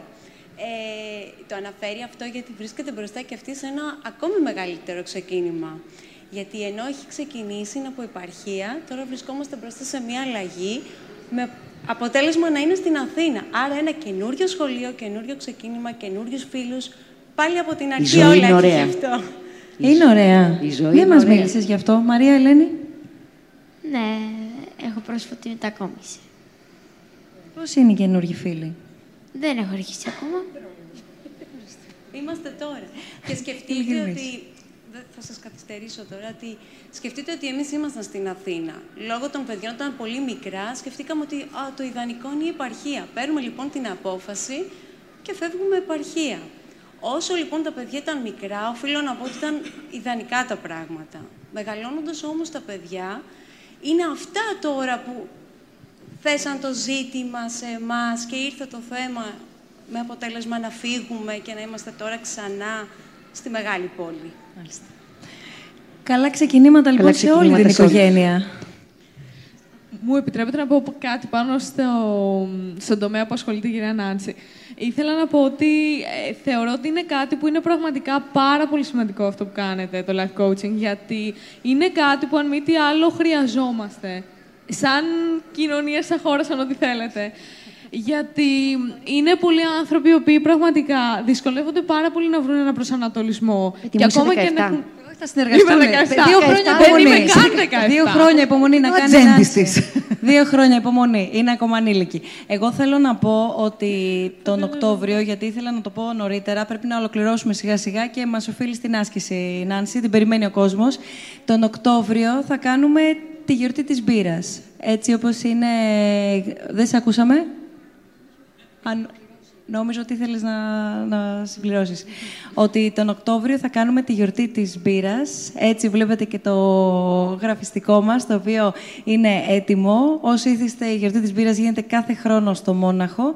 Έτσι λοιπόν, εμείς θα διοργανώσουμε το ελληνικό Oktoberfest. Γιατί όμως; Πέρα από άφθονη μπύρα που θα ρέει και όλο το παραδοσιακό που θα συνοδεύει αυτή τη γιορτή, θα συζητήσουμε και γίνεται όπως πάντα και αυτή η εκδήλωση των διαλόγων ως πρωτοβουλία του Ιδρύματος Σταύρος Νιάρχος, σε συνεργασία όμως με την Πρεσβεία της Γερμανίας, έτσι ώστε θα είναι και ο Γερμανός πρέσβης εδώ μαζί μας, να ανοίξουμε μία συζήτηση για τις σχέσεις των δύο χωρών. Ελλάδα-Γερμανία, Γερμανία-Ελλάδα, η ιστορία, το πρόσφατο παρελθόν, το σήμερα. Δεν ξέρω αν θα μπορέσουμε να βγάλουμε κάποιο συμπέρασμα για το αύριο, αλλά θα προσπαθήσουμε να δούμε τα ήθη, τα έθιμα, τα στερεότυπα που υπάρχουν, η ιστορία, ξαναλέω, τι έχει καταγράψει αναζητώντας, σε πάση περιπτώσει, το πού βρίσκονται αυτές οι δύο χώρες και κυρίως οι, οι άνθρωποι τους. Όλα αυτά θα γίνουν τον ε, Οκτώβριο, στις 19 Οκτωβρίου για την ακρίβεια. Εδώ θα βρισκόμαστε στο Κέντρο Πολιτισμού Ίδρυμα Σταύρος Νιάρχος, στο Φάρο και βεβαίως τις επόμενες ημέρες θα έχετε και περισσότερες λεπτομέρειες στη διάθεσή σας μέσα από το site μας snf.org. Όπως μου θύμισε η Νάνση, δεν είχε ολοκληρώσει η Εβίτα και αμέσως μετά η Νάνση με την άσκηση. Ε, αυτό που έλεγα είναι ότι. Ευχαριστώ πολύ. Ε, ότι θεωρώ ότι είναι κάτι εξαιρετικά σημαντικό αυτό που, με το οποίο ασχολείστε. Γιατί ειλικρινά είναι πολλοί άνθρωποι οι οποίοι ε, αδυνατούν να βρουν κάποιο προσανατολισμό. Και αν έχουν βρει κάποιο προσανατολισμό και ψάχνουν μια αλλαγή, δεν μπορούν ίσως να ορίσουν το τι η αλλαγή αυτή είναι ή πού μπορεί να οδηγεί. Ε, και ότι είναι τομέας πολύ διαφορετικός από την ψυχολογία, φαντάζομαι, σαν ε, νομίζω δεν έχει καμία. Είναι... Καμία σχέση. γιατί μέχρι. Ε, βασικά, φυσικά και έχει σχέση, γιατί όλα έχουν να κάνουν με ανθρώπινα συναισθήματα. Οπότε σε όλα εμπεριέχει την ψυχολογία, είμαι σίγουρη γι' αυτό. Εγώ πήγα και πλήρωσα να τα σπουδάσω αυτά που λέει, παρεπιπτόντως, να το πω αυτό. Είναι natural. δεν ήμουν και δεν θα την, την άσκηση θα μας την κάνεις. Να την κάνω. Τελείωσες. Τελειώνω τώρα. Ε, ναι, ναι. αυτό που ήθελα να πω είναι ότι πολλοί άνθρωποι μπορεί να ψάχνουν ένα προσανατολισμό και μέχρι στιγμής δεν είναι πολύ γνωστό όλο αυτό που το life coaching και αυτά, αλλά είναι πάρα πολύ σημαντικό. Ε, γιατί οι άνθρωποι γενικά γύρω από την ψυχολογία, ακόμα και αν ψάχνουν κάποια, κάποια αλλαγή να κάνουν ή κάποιον να το συμβουλέψει, έχει αποκτήσει μια αρκετά, έχει μια αρκετά αρνητική έννοια η ψυχολογία. Ή, ε, το να απευθυνθεί κάποιος σε έναν ψυχολόγο. Ε, και αυτό που κάνετε εσείς είναι κάτι το οποίο περιέχει σε πάρα πολύ μεγάλο βαθμό αυτό, αλλά ταυτόχρονα είναι κάτι διαφορετικό. Οπότε για μένα είναι εξαιρετικά σημαντικό. Εντάξει. την άσκηση μπορούμε. Ναι, ναι, θέλω να αν την έχετε καλοσύνη, επειδή ήταν πολύ ντροπαλή, οπότε θέλω να βοηθήσω σε αυτό. Θα ήθελα, αν έχετε καλοσύνη, να κλείσετε τα μάτια σας Σας βλέπουμε όλοι. μεταξύ. Ναι, ναι, όλοι. Εμείς εμείς εδώ δεν πειράζει. Αλλά εσείς θα ήθελα να κλείσετε τα μάτια σας όλοι. Σας βλέπω όσο δεν τα κλείσετε. Και όσοι έχετε περάσει ξεκινήματα, εύκολα ή δύσκολα, απλά σηκώστε το χέρι. Δεν σας βλέπει κανείς από περίεργη για μας. Απλά σηκώστε το χέρι ψηλά. Όσοι έχετε περάσει ένα, δύο, εύκολα, καινούρια, παλιά. Τέλεια. Μπορείτε να κατεβάσετε τα χέρια σας, να τα μάτια σας. Και θα ήθελα να γυρίσετε, να δώσετε το χέρι σας τον από πίσω και να του πείτε μπράβο, γιατί σηκώσατε τα χέρια όλοι. Μπράβο. Καλή τύχη στο καινούριο, ξε... στο καινούριο σου ξεκίνημα. Μπράβο. Μην τρέπεστε, γυρίστε στον από πίσω. Ένα μπράβο είναι, τσάμπα είναι. Τέλεια. Μπράβο, μπράβο. Μπράβο κι εσύ. Μπράβο κι εμείς, παιδιά, μπράβο. Μπράβο, ναι, δόξα Θεό. Μπράβο, ναι, είναι ωραίο.